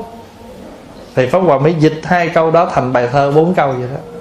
Chuyện tốt xấu ngày nào cũng có, nghe hay không tùy ở mỗi người. Biết nghe miệng miễn cười tươi. Người ta nói, thí dụ bây giờ người ta nói cái điều đó phi, nhưng mà ở cái khía cạnh của mình, mình nhìn mình không thấy phi, nhưng mà mình cũng thông cảm. Mình cũng chưa chắc là đúng trọn vẹn, người kia cũng chưa chắc chắc là đúng trọn vẹn. Bởi vì sao? Bởi vì cái gì mà chúng ta nói đều là phiến diện gốc hết. Cho nên chúng ta là người giác, nhưng mà lúc tỉnh lúc mê, cho nên gọi là hốt giác hốt mê. Có khi mình là bất giác, là hoàn toàn không tỉnh. Chỉ có Đức Phật mới là người toàn giác, vì Đức Phật ví như người ngồi ở trên, thấy hết ở dưới này. Còn mình có nói gì là mình nói theo cái khía cạnh mình ngồi, mình đứng, mình thấy thôi. Cho nên đừng có buồn. Mình đừng có buồn khi mình làm việc thiện mà vẫn bị người ta thị phi. Mà nhớ là người ta không thị phi thì chưa chắc việc làm của mình đã đúng. Nhờ người ta nói vậy cho nên mình mới có cơ hội mình kiểm lại mình, và mình gò bó mình hơn, mình sống đàng hoàng hơn. Chứ còn không ai nói gì hết, có thể mình sống tự tung buông lung, phóng túng, cái điều đó nguy. Còn nhờ người ta có chăm soi chỉ trích mình vậy đó, cho nên mình mới chỉnh đốn mình lại chút. Hồi đó có một cái cô đó đó, à, quý vị có nhớ câu chuyện mà cái câu chuyện mà hai cha con đi chợ mua lừa không? Đó. Hai cha con đi chợ mua con lừa dắt không về vậy. À, đi dọc đường cái hàng xóm, hai cha con này ngu, mua lừa mà không biết cởi. À, nghe có lý. Ông già leo lên, con lừa cởi, trai đứng ở dưới dắt. Đi chập cái thiên hạ mới nói, ông già này thiệt hơi bất nhân. Cha thì leo lên con lừa cởi, thằng con thì đi bộ. Cha này chúng cha thời nay à. Rồi ổng nghe có lý, ổng tuột xuống, ổng để thằng con lên. Điên hồi cái người ta mới nói, đúng là thằng con bất hiếu. Nó, để, nó đành lòng nào nó leo lên con lừa, nó ngồi mà để ba nó đi bộ. Rồi hai cha con, cha lên cũng không được, con lên không được, cuối cùng hai cha con leo lên luôn. Đi một chập cái thiên hạ nó hai người ác đức, hai cái thây mà leo lên một con lừa. Rốt cuộc hai cha con lát tuột xuống, lát tuột lên, lát tuột xuống, lát tuột lên. Tại vì người ta làm sao? Cứ nói. Chính vì vậy mà cuộc sống mình không yên. Mai mốt quý vị nghe cái bài giảng bình yên và nói bên Mỹ, muốn bình yên phải làm gì? Thì trong đó có một trong những cách là đừng bao giờ để người khác sai xử mình. Cho nên Tổ Quy Sơn cũng nói, không? Đừng có để ai quyết định cho đời mình, mình phải là người quyết định. À, thì qua những câu hỏi là nãy giờ có mấy câu đó, Pháp Hòa gom lại, Pháp Hòa nói luôn. Chuyện tình bạn, chuyện thị phi trong cuộc sống. Tại vì á, quý vị thấy á, không có cái việc gì mình làm mà người ta không có, người ta không có bình luận hết á. Ăn thua là mình thấy cái việc đó nó thích ứng à, để mà làm hay không thôi. Chứ còn mình cứ nghe riết là mình không bao giờ mình trọn vẹn được cái việc mình muốn làm. Con nghe nói thần thức của người chết sẽ được thoát ra một trong sáu nơi trên cơ thể, sẽ tái sinh về một trong sáu cõi tùy theo nơi nào thần thức thoát ra. Xin Thầy cho con biết những điều này có phải do Đức Phật nói hay do chư Tổ nói. Quý vị, quý vị biết cái vụ mà thần thức xuất ra ở đâu không? Trong cơ thể theo câu hỏi này không? Biết không? À, tại vì có một cái có một cái một cái thuyết nói rằng khi mình chết rồi đó, sau khoảng một thời gian vài tiếng, sáu bảy tiếng gì đó, rồi bắt đầu mình tới mình rờ lên cơ thể người chết, chỗ nào mà nóng là chỗ đó người đó, cái thần thức họ xuất ra từ đó, rồi họ sẽ đi về cõi nào tùy theo cái chỗ đó. Thì tất cả những cái việc đó nó gom vô một bài kệ. Bài kệ đó như thế này: Đảnh thánh nhãn sanh thiên, Nhân tâm ngạ quỷ phúc, bàn sanh cước khái ly, địa ngục cước bản xuất. Đảnh thánh nè, đảnh nè, nếu mà cái thân thể đó nóng à, xin lỗi lạnh toàn bộ hết mà chỉ còn chỗ này ấm, thì người đó sanh về cõi thánh, ý nói cõi Phật đó, gọi là đảnh thánh. Nhãn sanh thiên nghĩa là rờ hết cơ thể đó mà chỉ có con mắt còn ấm, thì người này sanh về cõi trời. Đảnh thánh, nhãn sanh thiên. Nhân tâm nghĩa là toàn thể thân thể lạnh ngắt, chỉ có cái ngực còn ấm, là người này sanh về cõi người. Nếu mà người đó toàn bộ lạnh ngắt hết mà chỉ có cái bụng mà nó ấm, là người này sanh về ngạ quỷ. Đảnh thánh, nhãn sanh thiên, nhân tâm ngạ quỷ phúc, phúc là cái bụng. Bàn sanh cước cái tất cái ly, nếu mà sanh về cõi súc sanh thì ở dưới lòng bàn chân, à, xin lỗi ngay cái đầu gối. Cái đầu gối nó, nó, nó, nó nóng, mấy chỗ khác lạnh. Còn nếu mà địa ngục cước bản xuất, nếu mà lòng ở dưới bàn chân mà nó ấm sau cùng, lạnh sau cùng đó, tức là nó còn ấm ấm lạnh sau cùng, thì người đó đọa địa ngục. Thì người ta quy định một bài kệ như vậy để có thể gọi là kiểm nghiệm coi người chết này sanh về đâu. Xin thưa là trong câu hỏi là những trường hợp như vậy do Phật nói hay Tổ nói? Cái này Phật không có nói, cái này là do kinh nghiệm của người xưa các tổ nói thôi, chứ còn Phật không có nói việc này. Bây giờ mình đặt cái trường hợp, mình có tin không? Cái trường hợp đó không sao, mình tin không tin không quan trọng. Nhưng mà có một điều là mình nhớ, là thật sự mình có tái sinh trong sáu cõi luân hồi theo lời Phật dạy: địa ngục, ngạ quỷ, trời, người, Atula, địa ngục, người, địa ngục, ngạ quỷ, súc sanh. À, trời, Atula, người, địa ngục, ngạ quỷ, súc sanh. Đây gọi là sáu cõi luân hồi. Và cái này thường được gọi là lục phàm.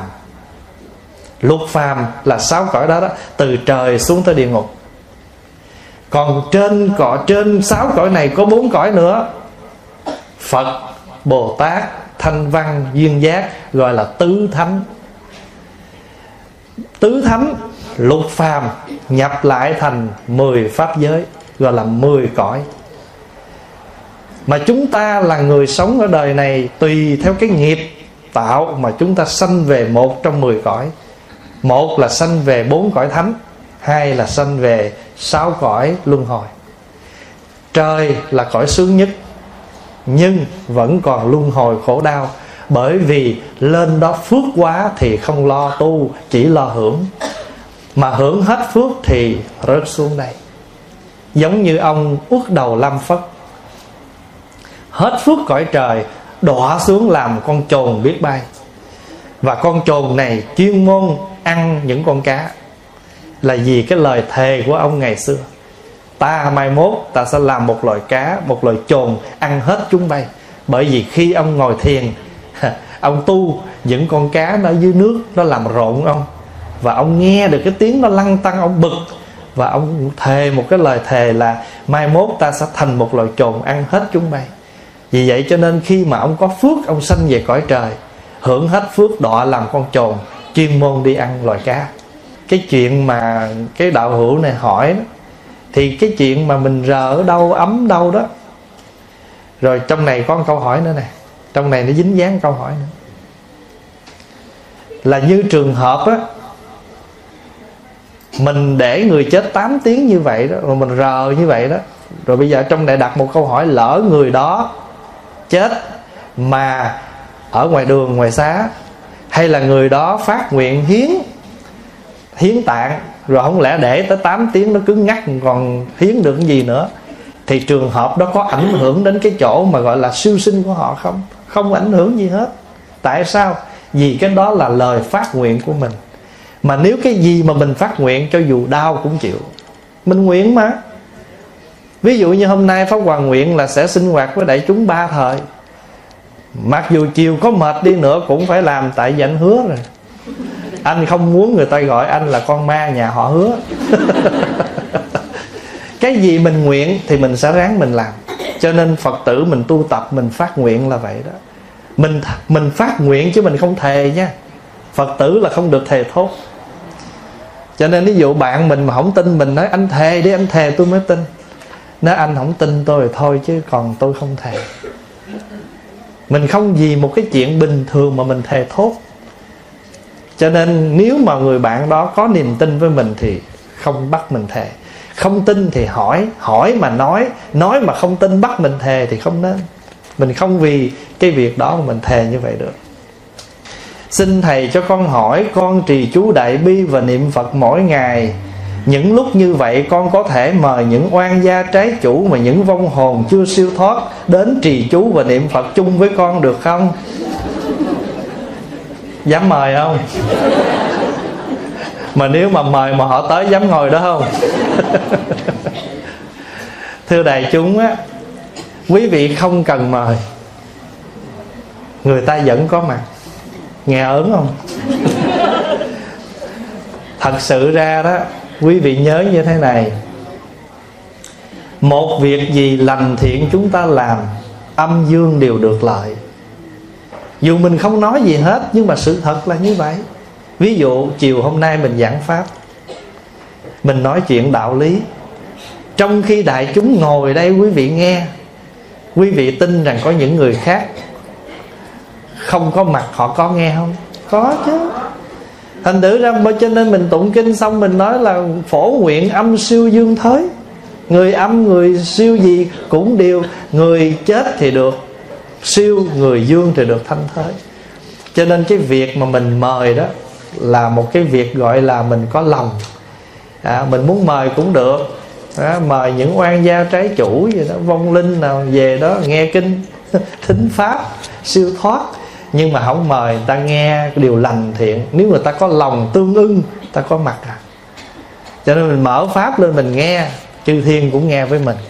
Nhưng mà mình cũng đừng nghĩ là chỉ có vong. Nhiều khi các bậc cao hơn người ta cũng đến nghe pháp, tại người ta cũng cần nương tựa, người ta tu mà. Cho nên không có sao hết. Bạch Thầy, tại sao lễ vong sao lại bốn lại? Mình muốn lại năm cũng được chứ, vong đâu có nói gì đâu. Người chết mà chưa chôn lại hai lại. Tại sao hai lại? Nhưng mà trước khi Pháp Hòa nói này, qua phải đính chánh nữa. Cái vụ lại ba lại bốn lại này không phải của Phật quy định. Đây là lễ nghi của người Việt Nam chúng ta. Và quý vị nhớ những gì thuộc về cúng bái ông bà tổ tiên, đó là văn hóa của Việt Nam, chứ nó không phải bắt nguồn từ đạo Phật. Nhưng đạo Phật có một cái hay là đến đâu đạo Phật cũng hội nhập được với cái văn hóa truyền thống ở đất nước đó. Và đồng thời như chẳng những như vậy mà còn làm cho cái văn hóa đó đẹp hơn nữa. Ví dụ như mình lại hai lại, cái người ta nói là sao? Lại âm dương. Nhưng mà đạo Phật nói nữa nè, lại hai lại là bởi vì cái người đó chết rồi, thuộc về người âm, nhưng mà chưa chôn, họ vẫn còn ở đây, cho nên gọi là âm dương. Lại hai lại còn có nghĩa tượng trưng cho gì? Chân đế tục đế. Chân đế là một cái đạo lý chân thật, còn tục đế là đạo lý tạm thời ở thế gian. Ví dụ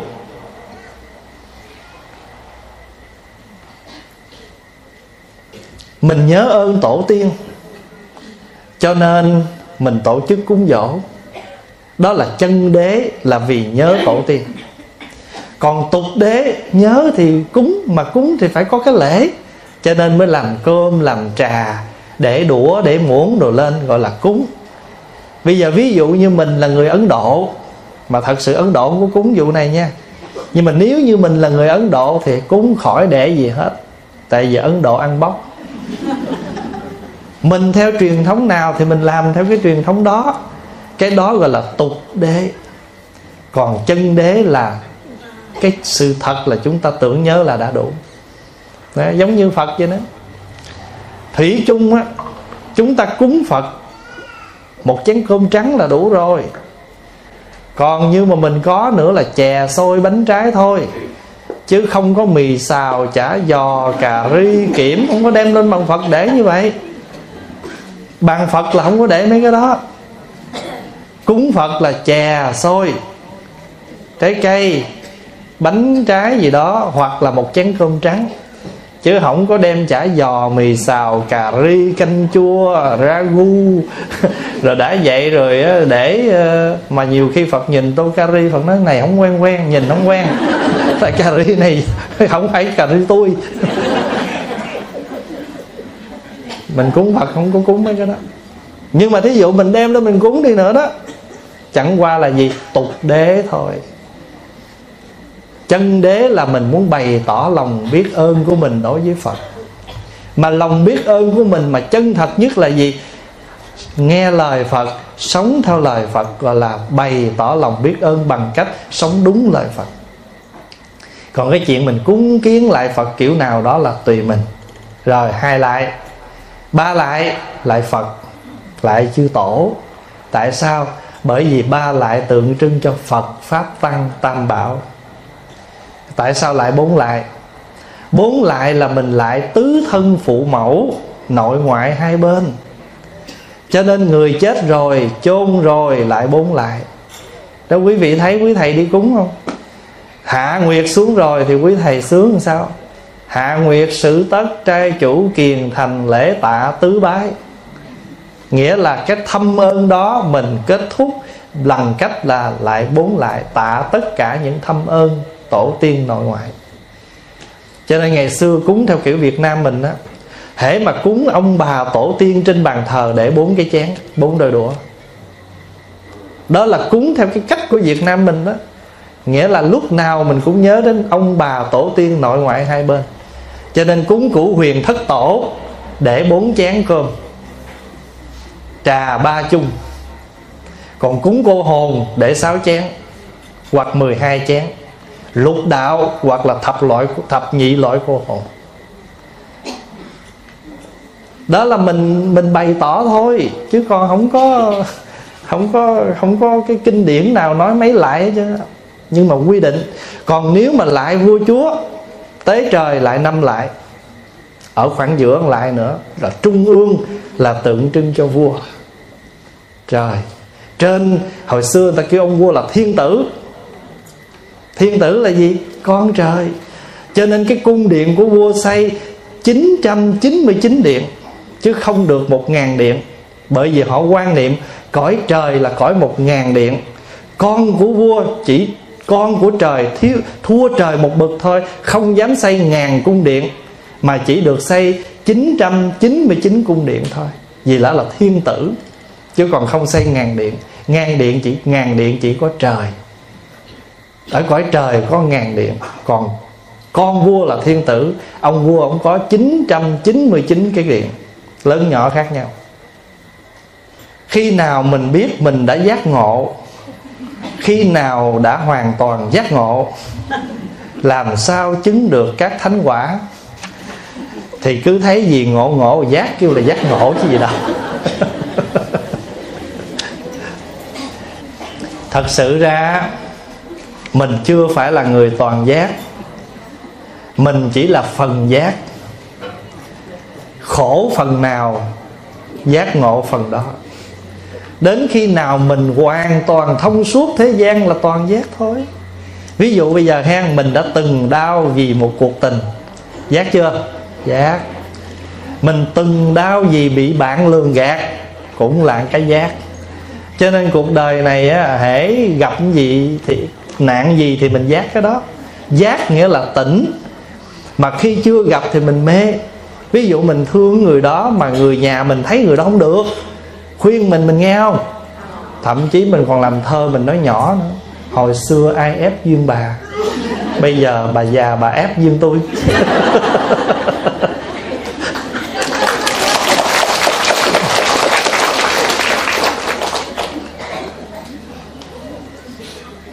Kính thưa thầy, con có một câu hỏi. Bạn con rất muốn đi xuất gia, nhưng vì bị người khác gạt một số tiền khá lớn mà số tiền này bạn con mượn của người khác. Bạn con nói giờ phải đi làm để trả nợ, còn nếu không thì chết không siêu thoát và kiếp sau cũng phải trả. Nghĩ vậy có đúng không thầy? Mặc dù người cho mượn tiền nói xóa nợ cho bạn con, không đòi nữa. Câu hỏi là một người muốn đi tu, nhưng mà tại vì còn thiếu nợ người khác, do mượn tiền người khác cho người khác mượn rồi bị quỵt à. Đi mơ rễ má vậy đó. Cho nên người xưa người ta có câu là đừng mượn tiền bạc giùm ai, ngày mai mà không trả là cả hai mít lòng. Có thì giúp, không thì thôi, thài lai chi để họ bôi nhọ mình.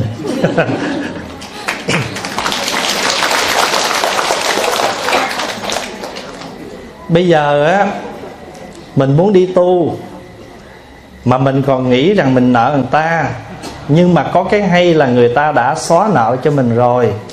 Đừng có sợ là mình mắc nợ người ta rồi lỡ cái chuyện tu hành của mình. Trả nợ cũng có nhiều cách trả. Nếu mình không có tiền mình trả người đó thì mình tu để mình độ cho người đó. Cái trả này nó còn siêu hơn trả tiền nữa. Ví dụ Pháp Hòa nợ quý vị một trăm ngàn, không có tiền trả, nhưng mà quý vị có thể gặp một cái khổ nào đó mà Pháp Hòa giúp được, mà Pháp Hòa giúp cho quý vị, thì quý vị thấy rằng trăm ngàn này có lấy lại cũng không hết khổ, mà ông thầy này hay chú nọ cô kia giúp tôi được.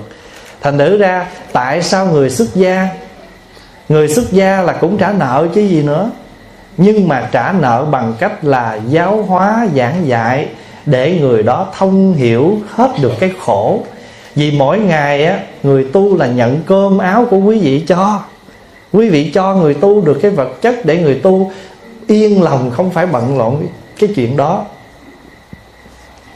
Nhưng bù lại, người tu phải tu, phải thuyết pháp để trả ơn cho tín chủ đàn na. Đức Phật có dạy trong kinh rõ lắm. Một người xuất gia là phải đền ơn cho thính chủ bằng bốn cách. Ngoài cái chuyện giảng pháp ra còn gì nữa biết không? Khi gia đình hữu sự họ cần tới mình, mình phải có mặt trợ duyên. Thí dụ như giờ con của họ nó làm sao đó, mình không làm gì được hết á, nhưng mà theo cái cái cái đạo lý là khi người ta có chuyện cái người ta nhờ mình tới, có sự có mặt của mình làm cho người ta yên tâm. Ba sắp chết mời thầy tới đâu có nghĩa là ba thấy thầy cái ba tỉnh lại đâu. Không chừng ba thấy rồi mình tụng xong thời kinh cái ông già ông êm quá không đi luôn. Thật sự ra lúc đó mình nói trời ơi, thầy đến thầy tụng cho ba tôi thời kinh, tâm ông an tịnh, ông đi theo Phật nhẹ nhàng. Vì vậy cho nên á, mình muốn xuất gia thì cứ đi xuất gia đi. Người này người ta đã xóa nợ cho mình rồi, rồi đời sau nếu ví dụ như trong đời này mình thành tựu được cái gì mình độ cho họ cũng là một cách trả nợ. Cho nên đó, đời này á, mình mà còn nợ ai đó, nghiệp mà còn đó, trong pháp tịnh độ người ta có một cái phương pháp, người ta có một cái lý gọi là gì? Đới nghiệp vãng sanh. Thế nào gọi là đới nghiệp vãng sanh? Đới là gì? Là carry. Chữ đới là carry, là là mang theo. Mình mang theo cái nghiệp mình sanh về tịnh độ. Nhưng mà quý vị đừng có lầm là cái gì mình cũng mang được nha. Phải giải thích chỗ này một chút. Đới nghiệp nghĩa là cho mình đem cái nghiệp cũ, nhưng mà nhất định không được tạo nghiệp mới nữa thì mới được. Chứ còn mà trời ơi, nghiệp cũ chưa trả hết mà cứ mượn hoài thì nợ này kiếp này mình chưa trả xong. Đới nghiệp làm kiếp mượn cái nợ cũ vãng sanh thì được. Nhưng mà nói như vậy là một sự an ủi, chứ còn thực ra mình bạch, mình sập nghiệp vãng sanh mới tốt. Còn nếu mà đới nghiệp là gì? Là mình còn mang nợ về đó, nhưng mà cuối cùng mình phải hoàn lại ta bà để trả cho những người đó bằng cách là giáo hóa cho họ tu, chứ không phải trả nợ bằng tiền của nữa, mà giáo hóa cho họ bằng cái pháp tu đó thôi. Con thường nghe nói người vừa tắt thở thì cố gắng tránh đụng à, tránh đụng vào người ấy, nhưng người tắt thở có thể rơi vào trong mấy trường hợp như sau. Một, bị tắt thở tại nhà.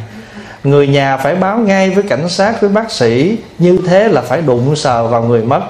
Hai, tắt thở tại bệnh viện nếu người ấy còn đang bị bắt à, bị đặt nhiều ống truyền oxy, ống vô thức ăn, kim trên tay, ống nước tiểu vân vân. Vậy người mất đó đã bị, đã bị y tá sờ vào người rút ống ra. Ba, người tắc thở hiến tặng tim gan thận, vậy vừa mất là bị bác sĩ mổ xẻ ngay. Nếu người tắc thở bị rơi vào một trong ba trường hợp kể trên thì đâu thể yên được từ một tới tám tới mười hai tiếng đồng hồ. Như thế thân xác người mất đau đớn lắm phải không thưa thầy? Họ đau mà hỏi em gì?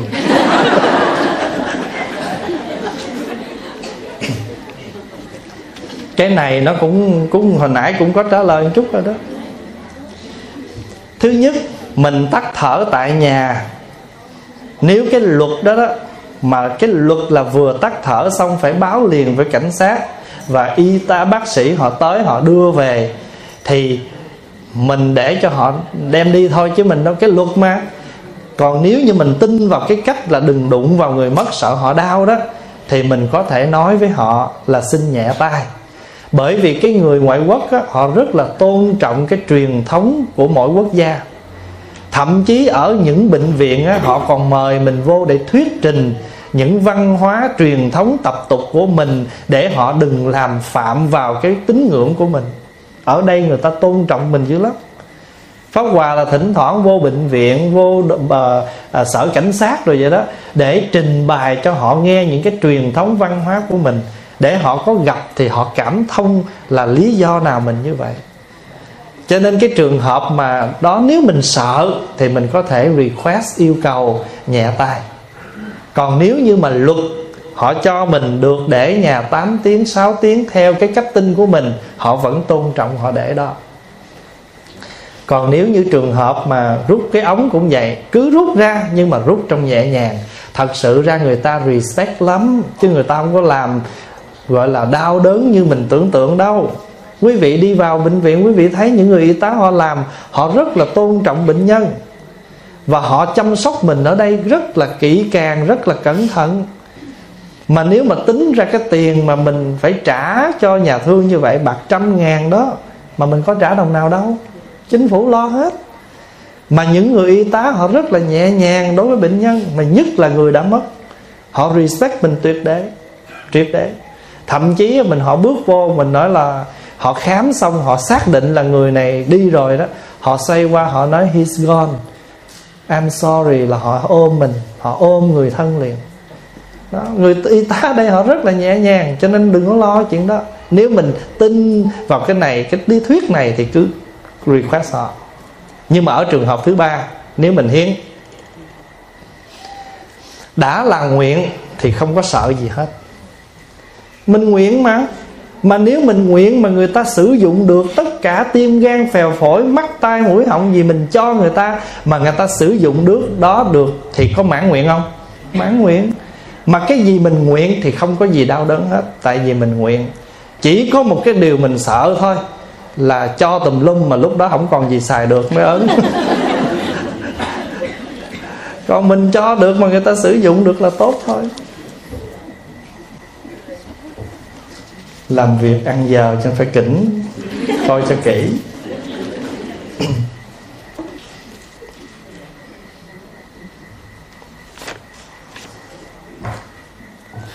Con thật may mắn được gặp thầy. Duyên lành khi dừng chân ở cửa tiệm, thấy hình sao giống thầy quá, con bèn di chuyển cái tủ che khuất và đọc mới biết thầy đến Úc. Sau khi đọc xong, con đẩy tủ lại hơi nặng, đẩy không đúng vị trí của ông chủ tiệm, vì không muốn khuất hình thầy và muốn mọi người nhìn thấy, nên con bị ông chủ la một trận. Chủ nào vậy chỉ coi.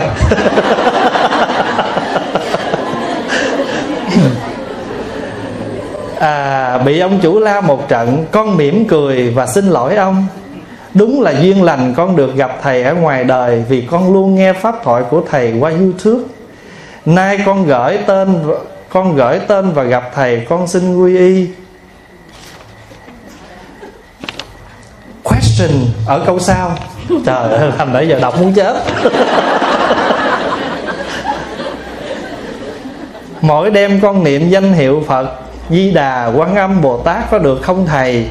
Vì con có nghe một vị thầy khác nói là, nói là niệm một vị thôi, cũng như nhất nghệ tinh, nhất thân vinh. Riêng con thì rất muốn niệm đủ cả hai. Xin thầy quan hỷ cho con biết. Là thêm rắc rối nữa. Mình thì muốn niệm hai, ông thầy kia thì biểu niệm một, là đã rối rồi. Giờ thêm em vô nữa rối thêm. Thôi em không muốn làm bà Tám đâu.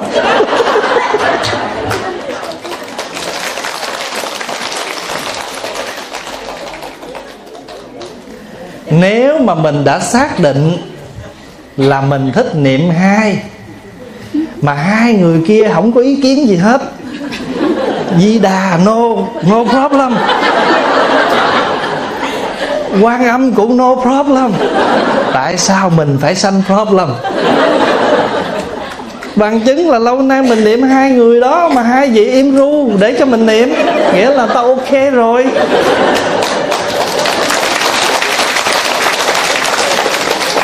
Hỏi mấy bà Tám này rắc rối lắm. Tại vì mấy bà Tám này mỗi người một kiểu. Thưa đại chúng, ngày hôm qua Pháp Hòa có giải thích chỗ niệm Phật đó, thì Pháp Hòa không muốn nói thêm nữa, là tại vì mình đã nghe mình hiểu rồi. Còn cái vấn đề mình chọn bao nhiêu vị mình niệm là tùy mình, không có sao hết á. Nhưng mà có điều quan trọng là sâu sắc hơn nữa, là mình nên niệm Phật và hành cái hạnh của Phật. Hạnh của Phật Di Đà là thanh tịnh, hạnh của Quan Âm là từ bi. Tại làm sao mà Di Đà phải đứng với Quan Âm Thế Chí, kêu là Tây Phương Tam Thánh? Bởi vì Quan Âm là từ bi, Thế Chí là dũng lực. Mình từ bi nhưng mình phải có cái dũng lực để đưa sự thanh tịnh của mình đến chỗ tuyệt đối. Cho nên từ bi và dũng lực trợ duyên cho Đức Di Đà. Cho nên hai người hầu cạnh của Đức Phật Di Đà, Quan Âm Thế Chí, Di Đà đứng giữa. Này gọi là bộ ba. Mà ba này gọi là gì? Tây Phương Tam Thánh. Còn Đức Dược Sư ngồi giữa, Đức Nhật Quang Biến Chiếu ngồi một bên, Đức Nguyệt Quang Biến Chiếu ngồi một bên. Ba vị này gọi là Dược Sư Tam Thánh.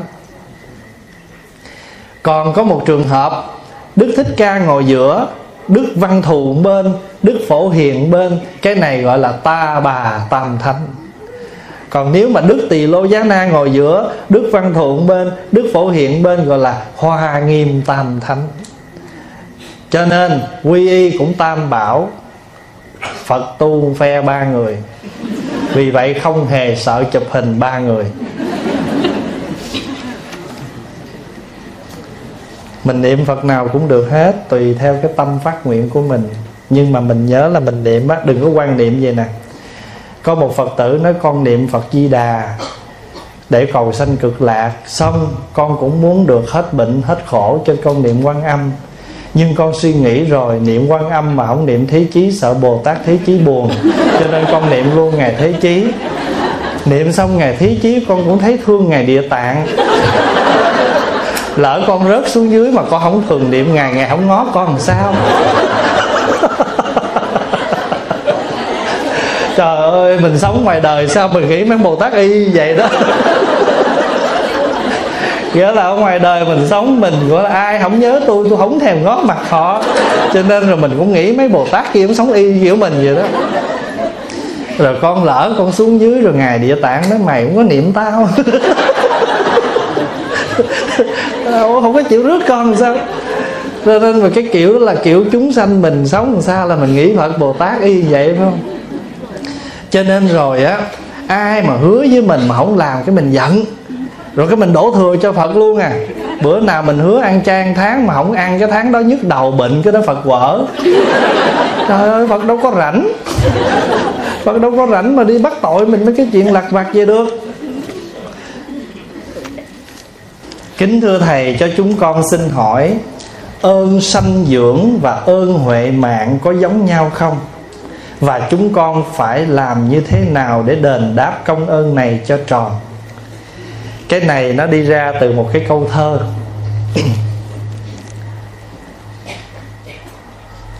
Ơn giáo dưỡng một đời nên huệ mạng. Tức là mình nói tới ơn thầy đó, nghĩa song thân muôn kiếp khó đáp đền. Mỗi con người chúng ta căn bản chúng ta thọ hai cái ơn lớn trong đời. Một là ơn sanh dưỡng của cha mẹ. Đó là cha mẹ nuôi cái thân thể của mình. Còn thầy tổ cho mình hiểu biết, cho mình giáo pháp, cho mình đường tu để trưởng dưỡng cái thân huệ mạng của mình. Chữ huệ là gì? Là trí huệ của mình. Sở dĩ ngày nay mình thành một người có đủ trí tuệ, hiểu biết để mình giảng pháp tu tập, đó là nhờ các bậc thầy tổ đã dày công viết sách dạy dỗ cho mình. Như vậy thì nếu nói về cái ơn mà thân thể, xác thân, thì chúng ta nhận cơm, áo, sữa, nuôi của cha mẹ. Còn sự hiểu biết của chúng ta là do thầy trao truyền. Cho nên đó là cái người mà cho mình sức khỏe, thân thể gọi là ơn sanh dưỡng. Còn người mà cho mình hiểu biết gọi là ơn huệ mạng.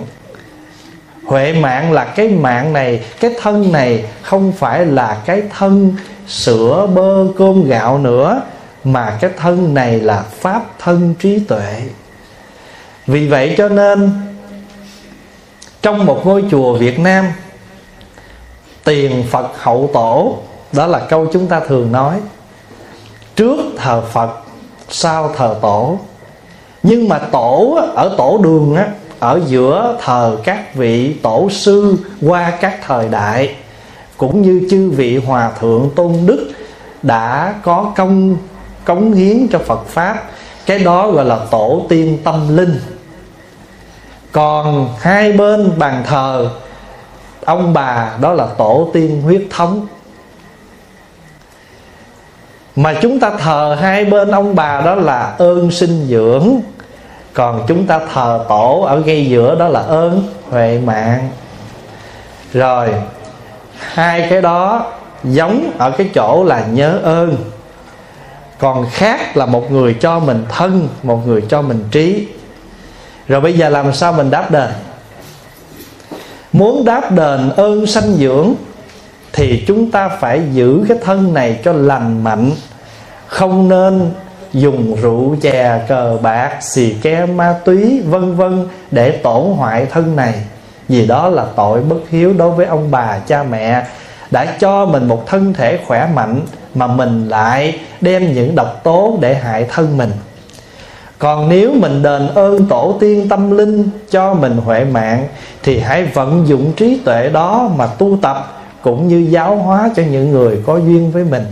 Dù ít dù nhiều, dù gần dù xa, nếu chúng ta độ được ai thì chúng ta đều phải đền cái ơn đó. Vì thế cho nên các thầy khi mà lớn lên đi hành đạo thì trong tất cả mọi khả năng của mình, mình đều đem một cái tâm nguyện dựng chùa, lập đạo tràng, hướng dẫn tu tập, hầu đền cái ơn mà thầy tổ của mình đã nuôi dưỡng mình. Ngày xưa nếu thầy tổ không lập chùa, mở đạo tràng thì cũng đâu có tới phiên mình vô để mình tu. Thì ngày nay mình có chỗ mình tu rồi thì mình phải vì những người sau mình lập nên để cho họ có chỗ họ nương tựa. Đó là vậy đó. Cho nên giống là giống ở chỗ cái ơn. Còn đền đáp là có hai cách đáp. Một cái là phải giữ thân, xem thân này như chiếc thuyền để tinh, để tu. Như vậy thì nó có cái mốc quan hệ là gì? Mình á, muốn tu để nương vào lời dạy của tổ tâm linh mà không có cái thân thì tu cũng được. Ví dụ các tổ dạy mình ngồi thiền thì mình phải ráng dưỡng thân cho tốt để mình ngồi thiền cho khỏe. Thí dụ vậy đó. Các tổ dạy mình bố thí thì mình phải có sức khỏe tốt, đi làm tốt thì mình mới có tiền của để bố thí. Cho nên ở cái chỗ mà đền đáp nó gặp một cái chỗ chung là chúng ta phải dưỡng cả hai thứ, thân và trí, để việc làm của chúng ta được trọn vẹn.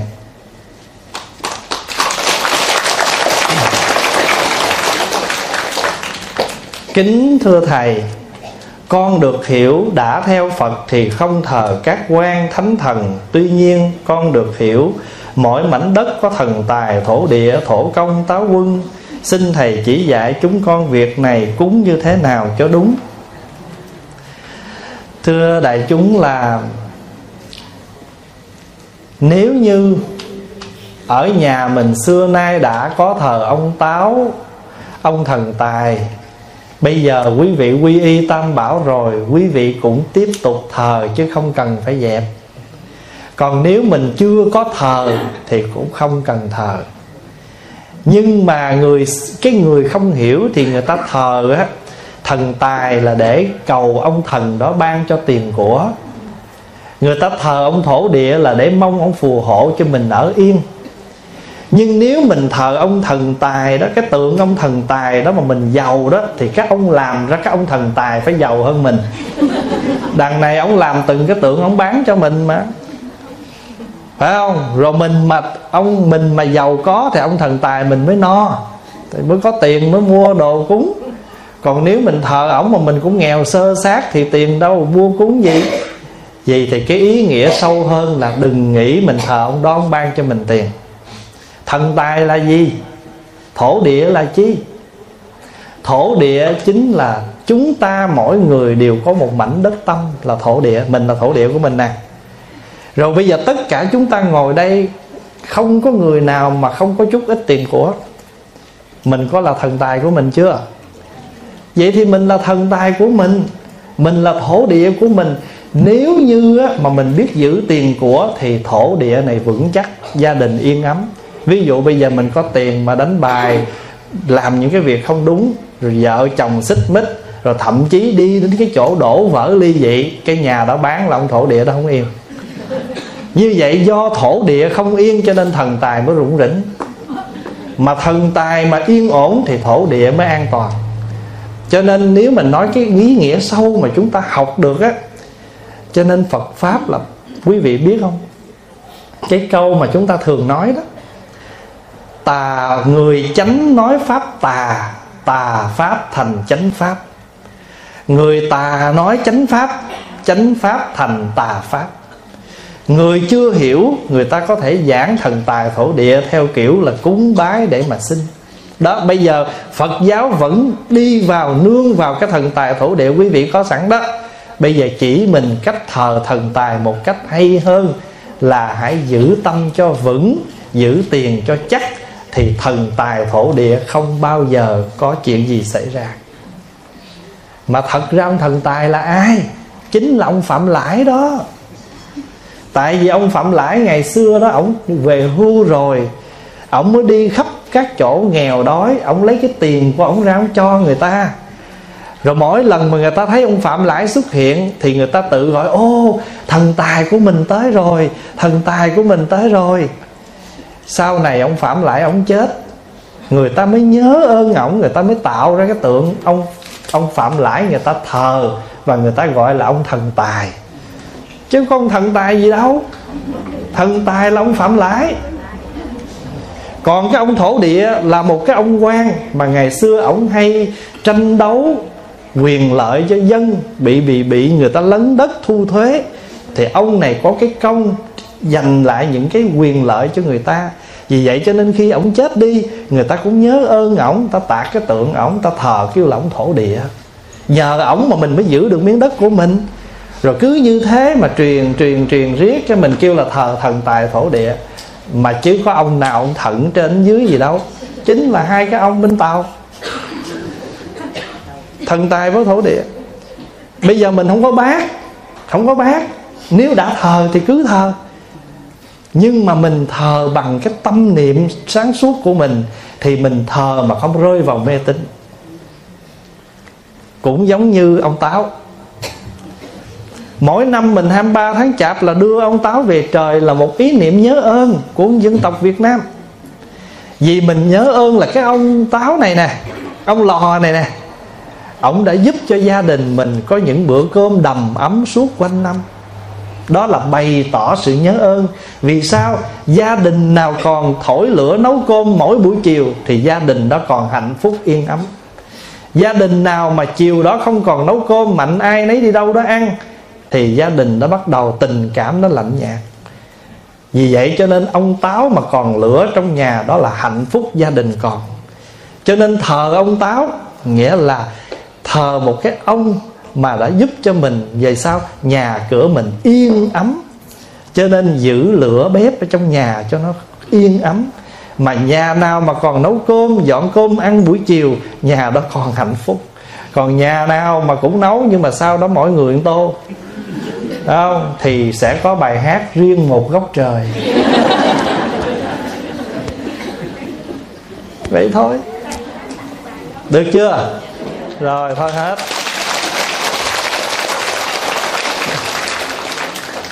Không có việc gì chúng ta làm mà ngay cái bữa đầu là chúng ta làm thành, rất ít.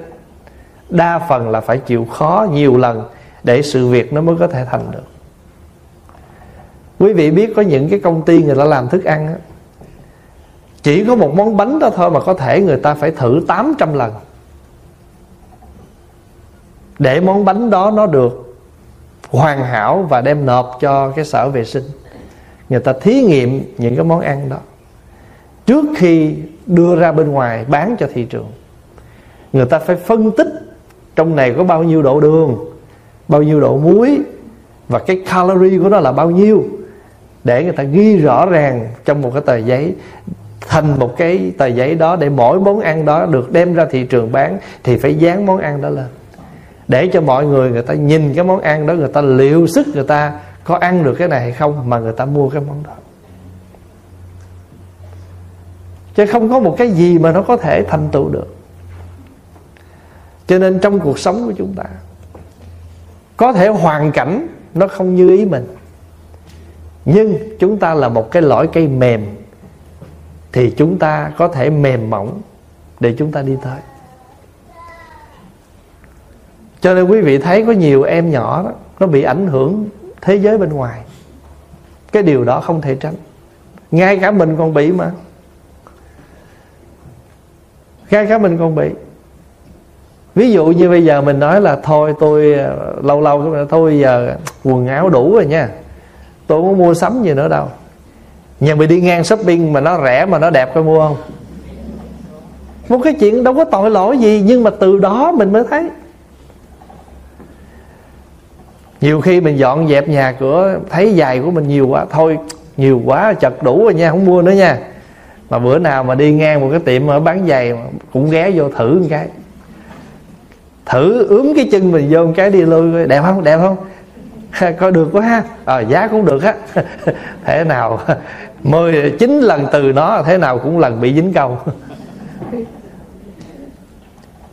Cho quý vị biết á, những cái chợ người ta bán ăn á, đây là Pháp Hòa nói theo cái cách làm ăn của người Mỹ.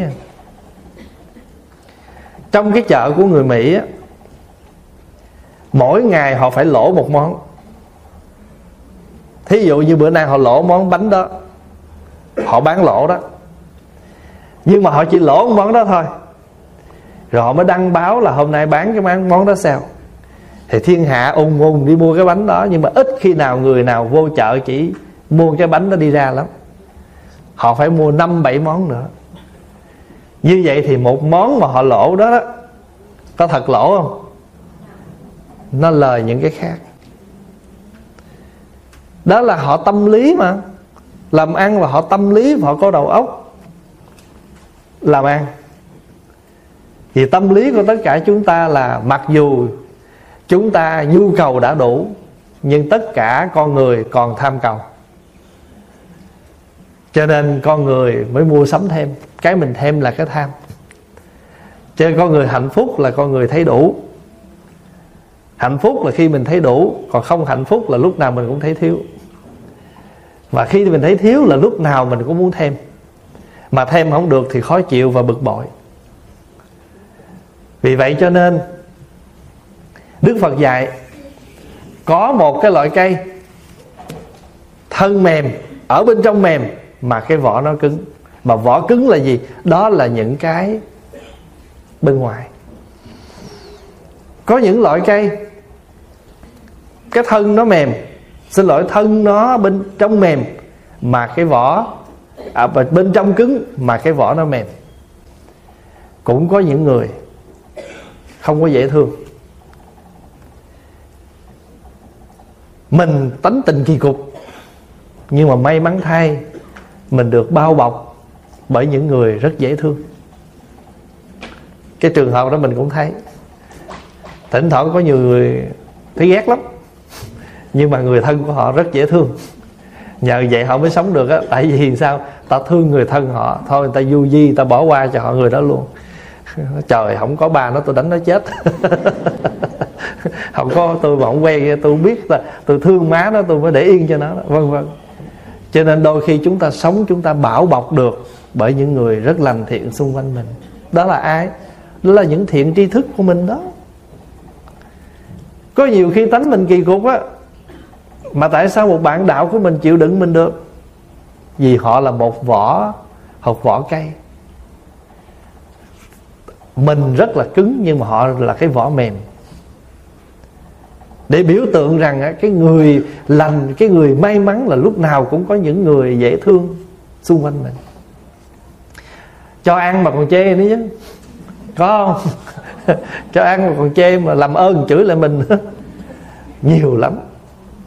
Thì trường hợp đó mình phải quán là sao? À, mình là cây mềm mà vỏ cứng, nhưng mà ngược lại người ta cho mình ăn mà mình mắng lại, người ta làm ơn cho mình rồi mình phủi ơn. Thì cái người mà làm ơn người ta quán, ta thấy rằng mình, họ là cái vỏ cứng, cái vỏ cứng, cái vỏ mềm bảo bọc một cái thân cứng. Thiện tri thức, thiện là gì mà tri, tri là gì mà thức là gì?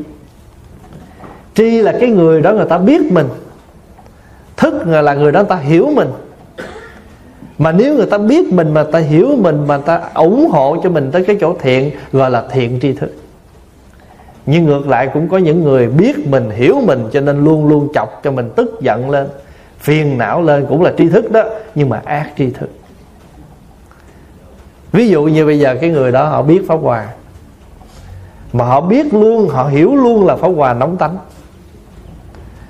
mà cái người đó muốn cho chọc, muốn cho Pháp Hòa giận hoài, cái luôn luôn đem những cái câu chuyện tức giận lên nói cho mình nghe. Mà nói cho mình nghe thì mình nổi nóng mình lên, mình la lên, thí dụ vậy. Luôn luôn làm cho cái tâm sân hận, buồn phiền của mình nó sinh khởi. Cũng là tri thức, nhưng mà ác tri thức. Cho nên á, thân á, có một loại cây là thân cây thì mềm mà bao bọc bởi vỏ cứng.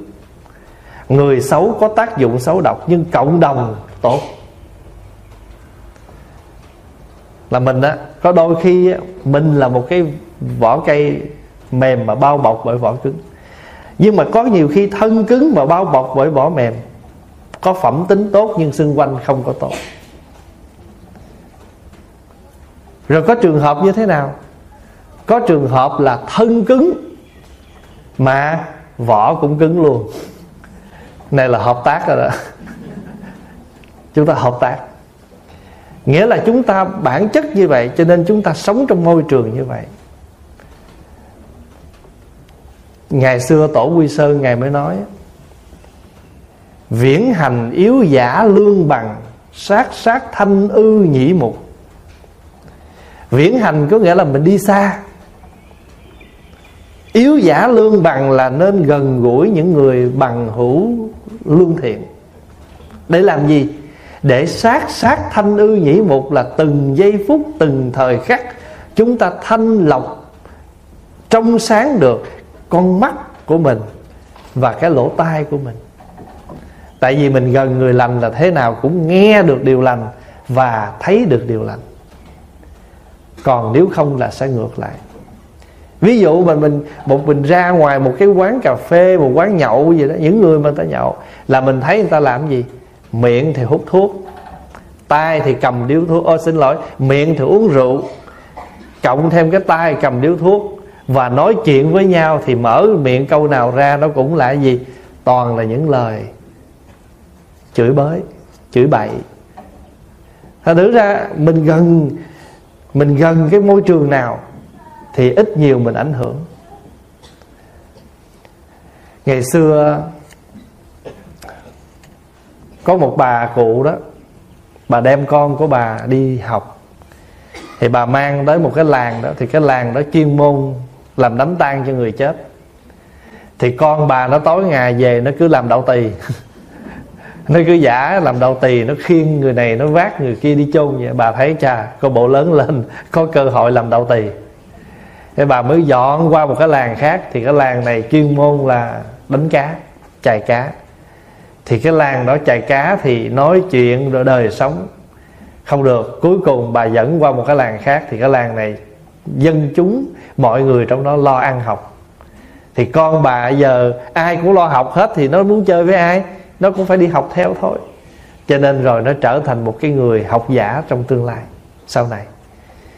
Cho nên nhiều khi với cha mẹ mình đi tìm cái môi trường tốt cho con là vậy thôi.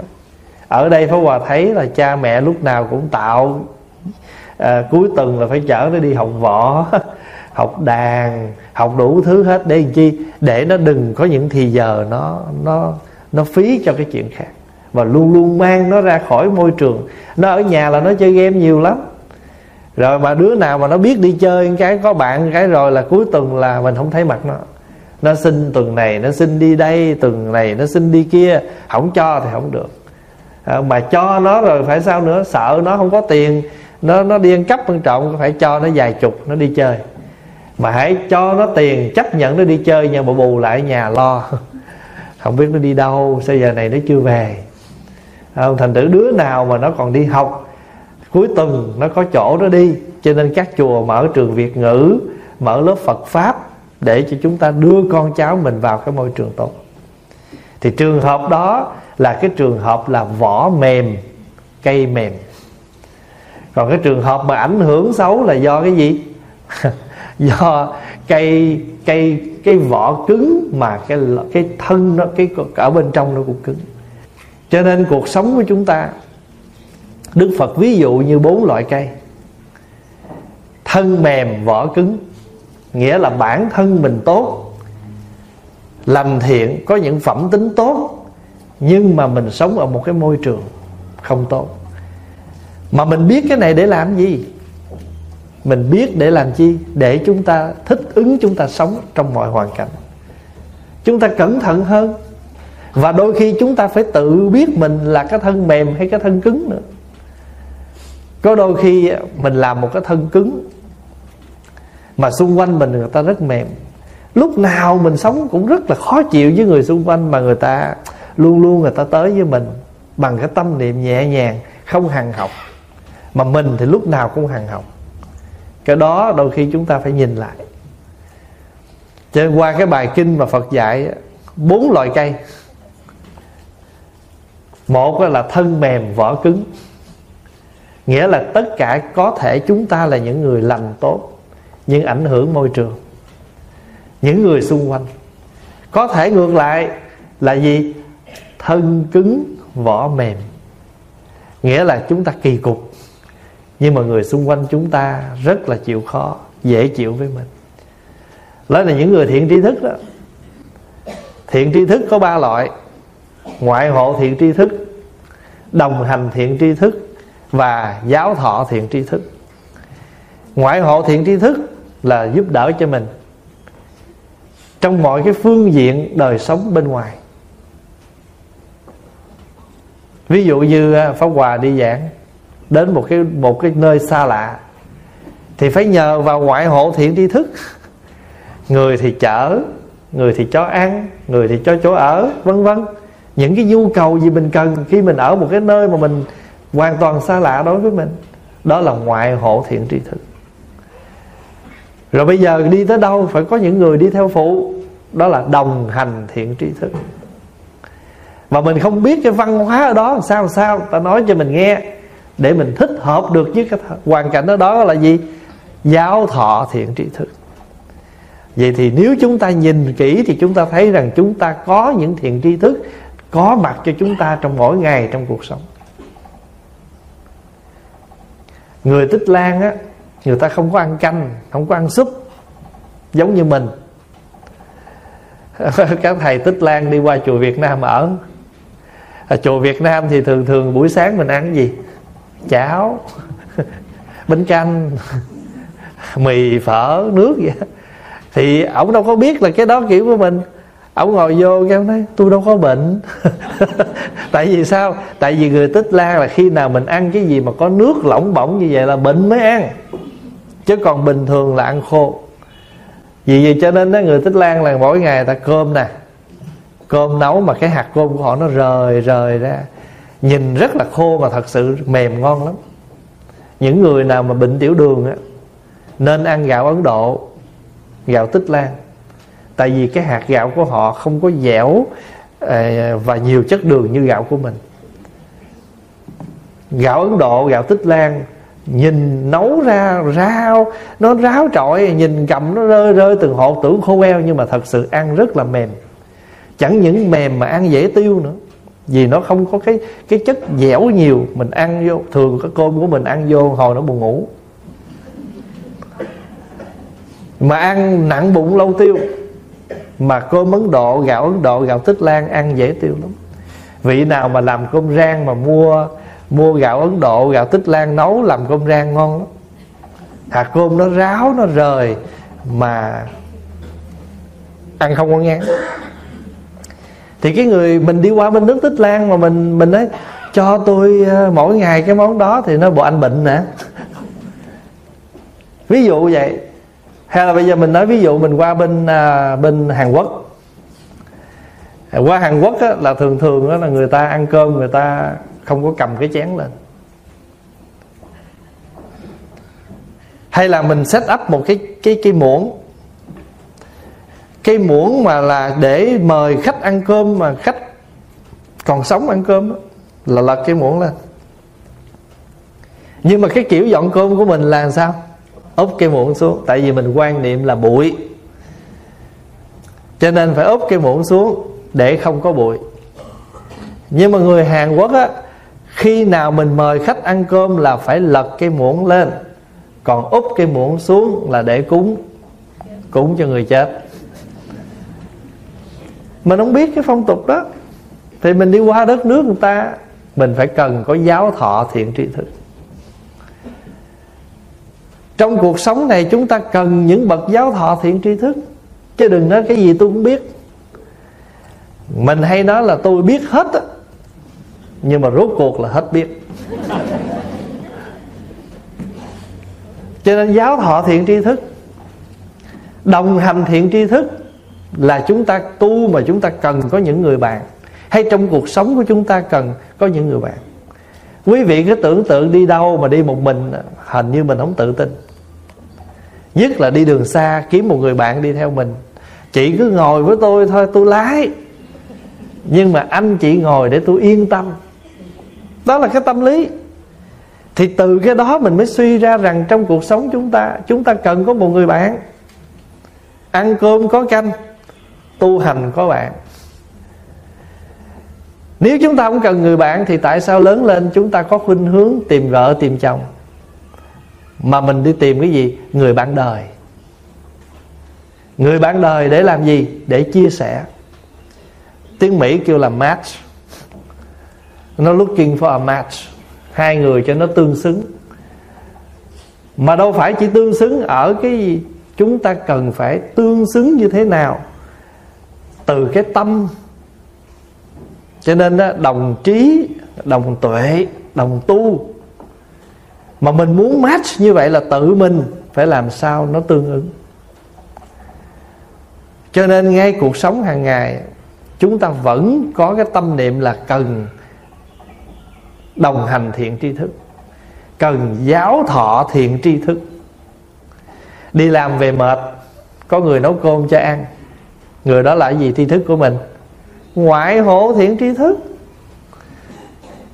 Cho nên đâu phải tri thức đó, đâu phải chỉ tìm ở những cái môi trường như trong chùa, mà ba dạng thiện tri thức đó đó, nó nằm ngay nơi người thân của mình đó. Vợ mình, chồng mình vẫn có thể là một người đóng ba vai.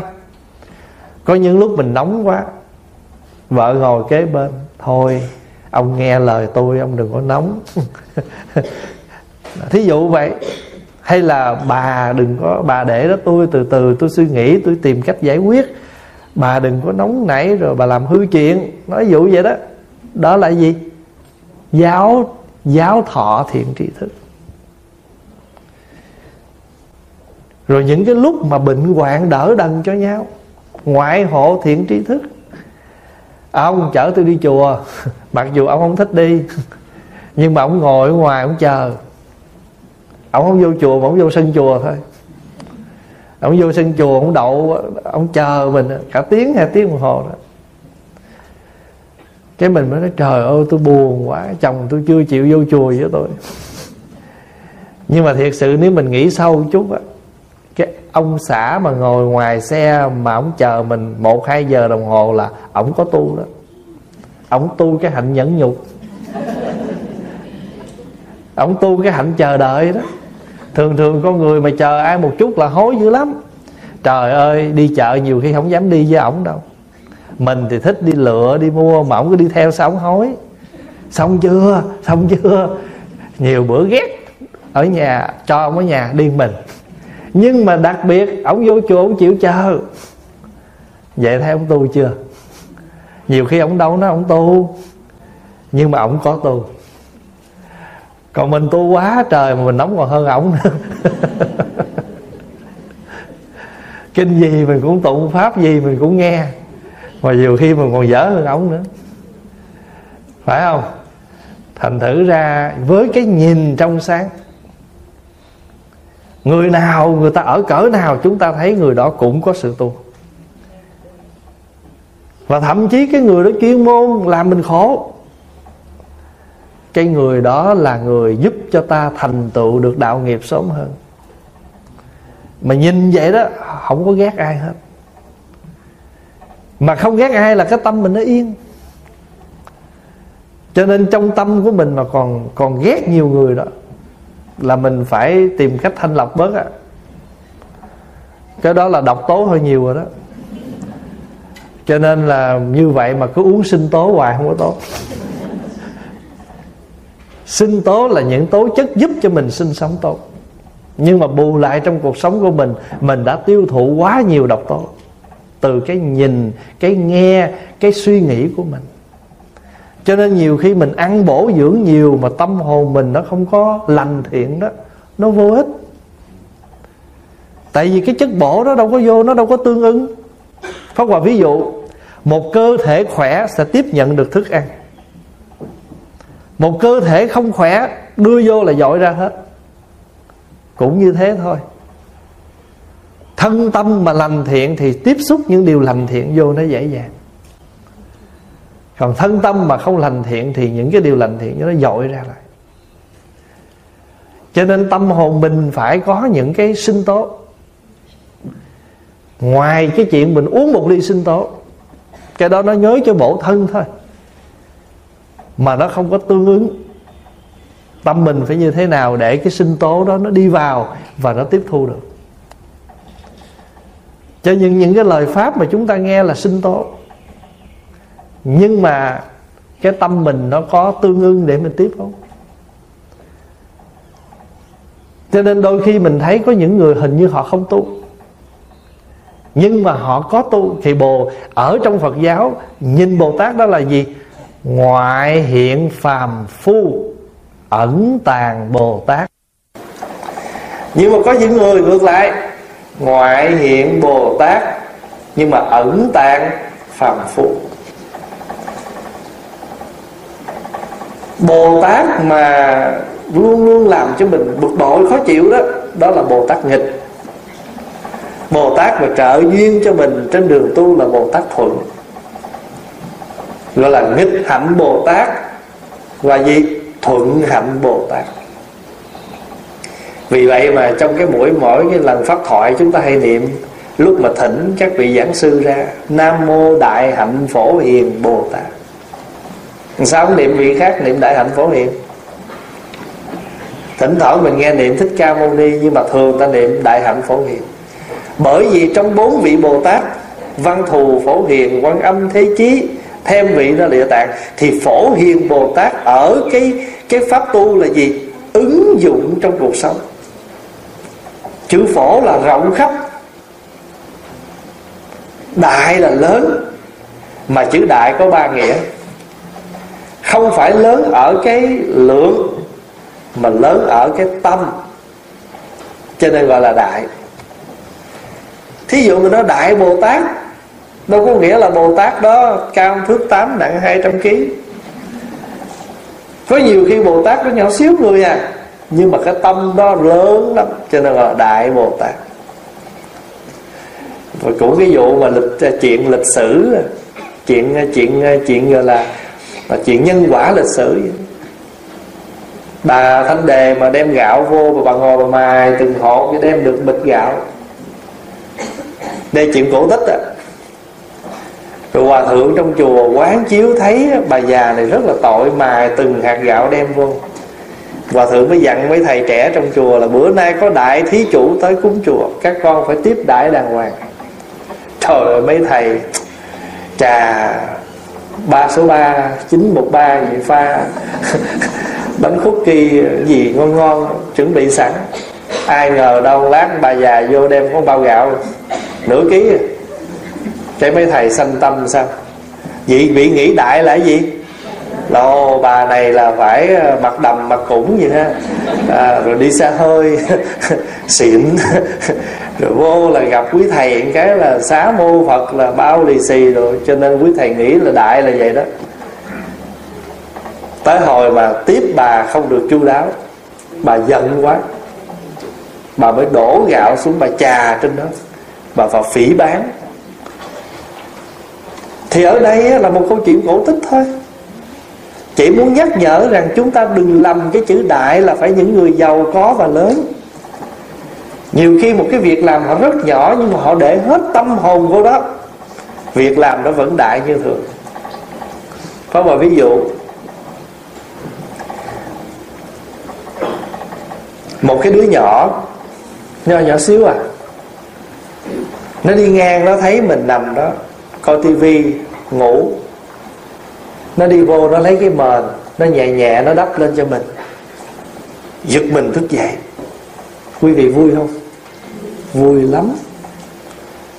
Và cảm thấy rằng trời ơi, mình nằm để mình lạnh nãy giờ, mà người lớn đi nguyên nhà ngó thôi chứ không biết gì hết. Mà cái đứa nhỏ nó chỉ mới có hai ba tuổi mà nó cảm nhận được cái đó, mà nó rất dễ thương, mà nó lấy cái mền nó đắp cho mình. Hồi Pháp Hòa còn mấy chú tiểu nhỏ nhỏ, bây giờ thì lớn hết rồi. Chiều chủ nhật xong là thầy trò phải tuôn ra dọn dẹp hết. Người thì quét nhà, người lau cầu tiêu, người xách giày dép, từ Pháp Hòa xuống cho tất cả mọi người trong chùa phải làm hết việc. Nhiều khi năm sáu giờ chiều mà làm tới khuya mới xong việc. Nhiều khi mệt quá cái đi vô phòng mấy chú nằm, gác cái tay trên trên cái là đầu trên cái tay vậy. Có cái chú tiểu mà hồi xưa là chút mà thường ngày đó là cái ông tiểu đó là ông chọc cho mình trào máu nhiều nhất. Quý vị biết mà đến lúc độ mà sáng nào mà từ sáng giờ học cho đến chiều ba giờ, mà khoảng thời gian đó mà thấy điện thoại nhà trường mà reo là Pháp Hòa hồi hộp rồi đó. Nghĩa là bị mắng vốn á. Mà hầu như tuần lễ năm ngày học là không phải bốn ngày bị mắng vốn. Vậy mà mình nghĩ cái đứa này trời ơi đất hỡi gì mà thôi ráng đi. Vậy mà có những buổi chiều chủ nhật Pháp Hòa nằm vậy đó, nó cầm cái gói tới nó nói, nó để nhẹ nhẹ vậy đó, rồi lấy cái mền nó kéo lên, rồi nó ra dấu biểu mấy đứa chú khác đừng có nó ồn, nó ra nó đóng cửa nhà, nó nói thầy is resting. Mình nằm mình giật mình mình nghe hết chứ. Nhưng mà cái lúc đó mình thấy này nó không tiểu nữa, nó đang đại. Cho nên cái chữ đại là ở những tâm hồn, chứ không phải ở cái lượng. Cho nên nhà Phật hay dùng là đại Bồ Tát, đại Thí Chủ, đại Phật Đảnh Thủ Lăng Nghiêm.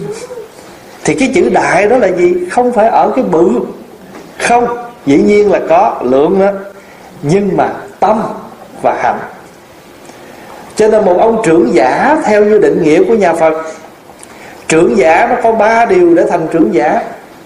Một là tuổi cao, hai là đức lớn, ba là giàu có. Như vậy thì không phải giàu mà kêu trưởng giả. Trưởng giả mà giàu mà tâm không có, đức không có, mặc dù có thể lớn tuổi, có thể là nhà giàu, nhưng mà đức không có thì cũng chưa gọi là trưởng giả. Mà trưởng giả theo định nghĩa của nhà Phật là lớn tuổi, giàu có, nhưng mà hạnh đức phải lớn. Vì có nhiều khi người ta giàu mà ta khinh người khác, cái tự nhiên mình cũng quý họ. Mà người đó họ giàu bỏ khiêm cung, tự nhiên mình quý họ. Cuộc đời nó vậy thôi, vì mình thấy được cái tâm của họ. Cho nên trong cuộc sống, nếu mà chúng ta để tâm một chút thì chúng ta sẽ nhận diện ra rằng có những người đang là những bậc thiện tri thức trong đời mình mà lâu nay mình chưa nhận ra. Vì sao?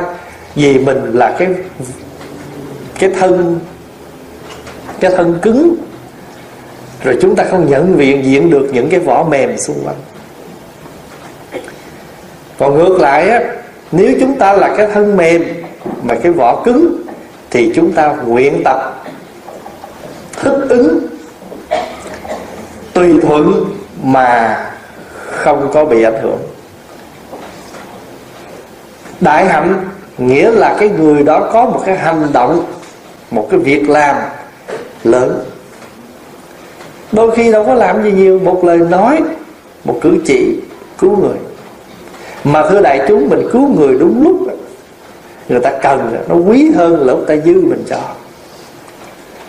Cho nên, cho nên đại hạnh Phổ Hiền là một bậc luôn luôn ứng dụng rộng rãi cái hạnh nguyện của mình bằng mọi cách.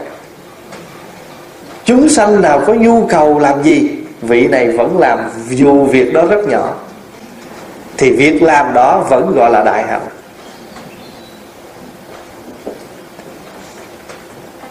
Có những đứa nhỏ, hồi nhỏ nó đi học với mình, mình tưởng lớn lên cái đứa này nó không biết gì, nó không ngờ, không nhớ, mà nó lại sau này là cái đứa thường xuyên về thăm mình nhất. Mà hồi nhỏ là mình là nó là mình phải cứng rắn cho nó nhiều nhất. Có lẽ lớn lên nó về nó tâm sự, nó nói thầy, bây giờ con ra ngoài con sống rồi con mới thấy là không có đâu ai thương con bằng thầy, và không có ai chăm sóc tụi con bằng thầy. Cho nên trong lúc mình làm, mình cứ làm, mình đừng đặt một cái cái cái cái vấn đề là tương lai nó làm gì cho mình cả, không dám nghĩ. Tại vì mình nghĩ mình sẽ buồn nếu không được. Cho nên Bồ Tát đại hạnh Phổ Hiền là vậy. Ngài làm tất cả mọi cái hạnh mà Ngài không có cầu một cái gì return nữa đó. Cho cái câu nói mà dưỡng nhi đãi lão đó, hồi, hồi xưa mình hay nói câu đó, đó nuôi con chờ già nó nuôi lại đó. Bây giờ nói theo câu nữa, dưỡng nhi đãi lão nhập dưỡng lão.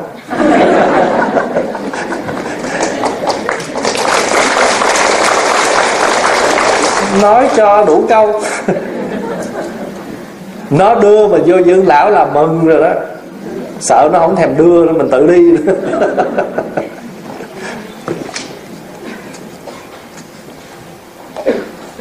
Cho nên có bốn bốn loại cây mà hôm nay mình học trong bài kinh: thân mềm vỏ cứng, vỏ cứng à thân mềm vỏ cứng, rồi gì nữa, thân cứng vỏ mềm, thân mềm vỏ mềm, thân cứng vỏ cứng.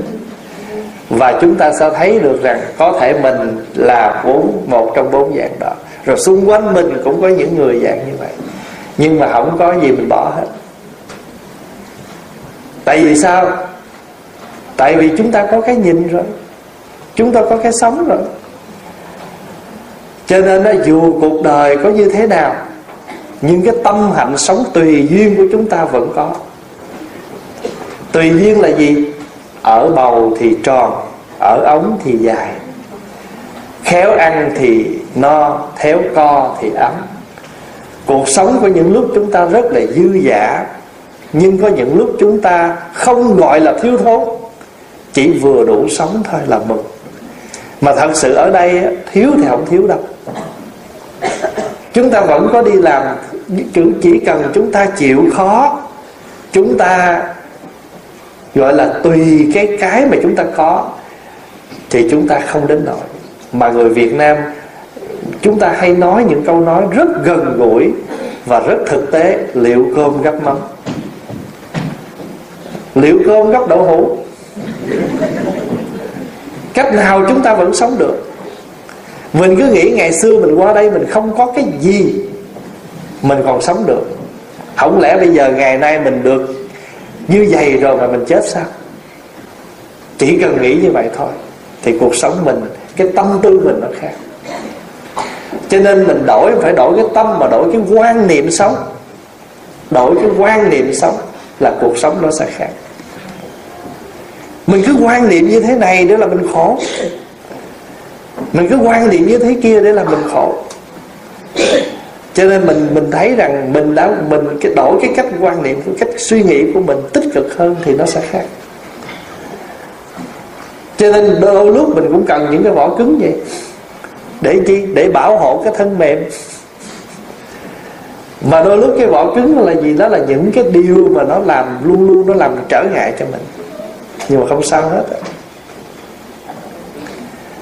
Cho cái câu mà các vị hay nhắc nhở mình vậy đó: tâm bất biến giữa dòng đời vạn biến. Và đạo Phật dạy chúng ta sống là tùy duyên, tùy cảnh, tùy thời. Hễ muốn phơi củ cải thì lúc nắng mà phơi, chứ không lẽ đợi lúc mưa phơi sao? Thành thử ra đúng thời là chúng ta phải làm. Mọi việc, mọi, gọi là gì, mọi người đồng ý thì chúng ta làm. Thiên thời, địa lợi, nhân hòa. Đến lúc chúng ta làm là phải làm. Cho nên một vị tổ ra phơi củ cải mà giữa nửa giữa trưa hè nắng gắt, đệ tử chạy ra nói: trời ơi thầy ơi, thầy vô thầy nghỉ đi, trời nắng mà thầy phơi củ cải làm chi?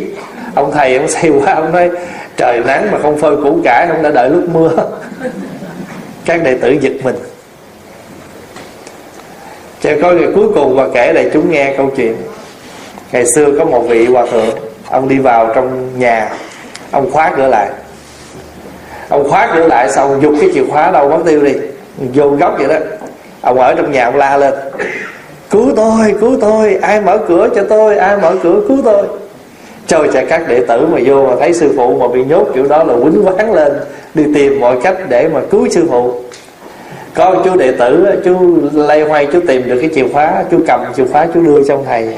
Thầy vì chú tự chú mở, chú làm chú đưa ông thầy. Ông thầy khoái chí cười quá trời. Biết sao không? Thầy tự khóa thì bây giờ thầy tự mở. Đó là thiền ngữ đó. Mà giữa tâm ông thầy và tâm người đệ tử nó tương ưng. Ông thầy muốn thử tâm đệ tử, coi đệ tử thấy gì trong hành động này. Cho nên đệ tử thấy rằng thầy ở trong này, bây giờ có chìa khóa đây, thầy tự mở. Có một lần một người đệ tử ngồi chơi với thầy, thầy mới nói: con lợi cái đống lửa đó, con coi có lửa con mồi cho thầy cái nhang. Người đệ tử cứ nhìn trong đống lửa về chạy tới nói: dạ thưa thầy, lửa tắt, không có lửa. Ông thầy ông tới ông lấy cây mồi lên, rẹt mới cho ông thấy, cầm ông gấp một thang: cái này là cái gì? Thì đệ tử giác ngộ. Đệ tử giác ngộ gì ở cái hành động của người thầy? Thứ hai, nó có hai chuyện. Một, con đừng nghĩ rằng tâm con không có Phật, bởi cái lớp tro nó phủ, lớp bụi phiền não nó phủ. Mình tưởng ở dưới này nó không có lửa. Cũng giống như con cứ nghĩ rằng người hung tợn thì không bao giờ tu được đó. Chỉ cần chịu khó lau chùi cái đó, dưới này có lửa nó lên, Phật tánh nó có mặt. Ở cái mặt khác, con đừng nhìn ở cái mặt hiện tượng bên ngoài mà con tưởng tâm con đã vững nha. Ở trong này nó còn ngầm lửa đó. Cũng giống như giờ nhìn một người nhẹ nhẹ nhàng nhàng, đừng tưởng. Sân hận vẫn còn, phiền não vẫn còn. Cho nên ngày nào còn sống ở đời này, ngày đó chúng ta còn tu. Mà chữ tu không có phải là chúng ta phải gõ mỏ dung gì cái chuyện đó được hình thức. Cái quan trọng nhất là chúng ta thấy được cái bản chất của mình để rồi chúng ta chuyển hóa nó. Tu là tu với người, tu với cảnh, tu với mình. Cho nên mình nói tu chợ, tu chùa, tu gì nữa? Tu nhà. Thì ba cái câu đó ta nghĩ rằng tu cái nào hơn. Thật sự ra ba câu đó không có nghĩa là tu chợ hơn, tu chùa hơn, tu nhà hơn. Tu chợ, tu chùa, tu nhà, tu ở đâu nó cũng có, có hoàn cảnh của nó. Và chúng ta phải trực diện chuyển hóa những cái hoàn cảnh ngay trong cuộc sống đó. Ví dụ ở nhà, phải tu theo ở nhà. Nó có những khó khăn ở trong nhà, nó có những hoàn cảnh của trong nhà, nó làm mình khó tu. Vô chùa, nó cũng có cái thuận duyên để tu, nhưng bên cạnh nó cũng có những cái nghịch để chúng ta tu. Tu chợ, nó cũng có những cái ngoài chợ. Thí dụ như chợ là phải buôn bán, phải giao tiếp. Nhưng mà vì vậy cho nên chúng ta ở ngoài chợ, chúng ta vẫn phải có những cái hoàn cảnh ngoài chợ để chúng ta tu. Thì cái nghĩa của câu đó là vậy đó. Tu chợ, tu chùa, tu nhà, ba cái của chúng ta tu. Mà quý vị cứ nghĩ đi, hình như ngày nào mình phải tu ba chỗ. Đi làm là tu chợ chứ gì nữa, phải không? Về nhà là mình ở nhà mình tu, rồi cuối tuần mình vô chùa là mình tu chùa. Cuộc sống mình mà ngày nào mình không thể chửi người ngoài đường giống như người trong chùa được. Mình nói ví dụ vậy đó, chứ mình biết sống ở đâu. Ví dụ như mình đãi bạn của mình món đó, vô chùa không phải, chùa là ăn chay, phải đãi chay. Thì cái hoàn cảnh chúng ta như thế nào, ở đâu chúng ta phải tu theo đó. Ví dụ giờ Pháp Hòa qua đây là, là ở đây là đi trước bên Canada tám tiếng. Giờ này bển khuya phải không? Giờ này bển đang khuya. Trưa hay khuya? Buổi trưa hả? Bên này đi trước bên đó tám tiếng. Ừ. Thì nói chung là giờ giấc nó khác. Có một vị mới hỏi Pháp Hòa chứ thầy qua đây rồi tối về thầy vẫn ăn à? Pháp Hòa mới nói dạ em ăn giờ của em. Nghĩa là ăn tối đây, nghĩa là ăn trưa chiều việc của mình đó, ví dụ vậy.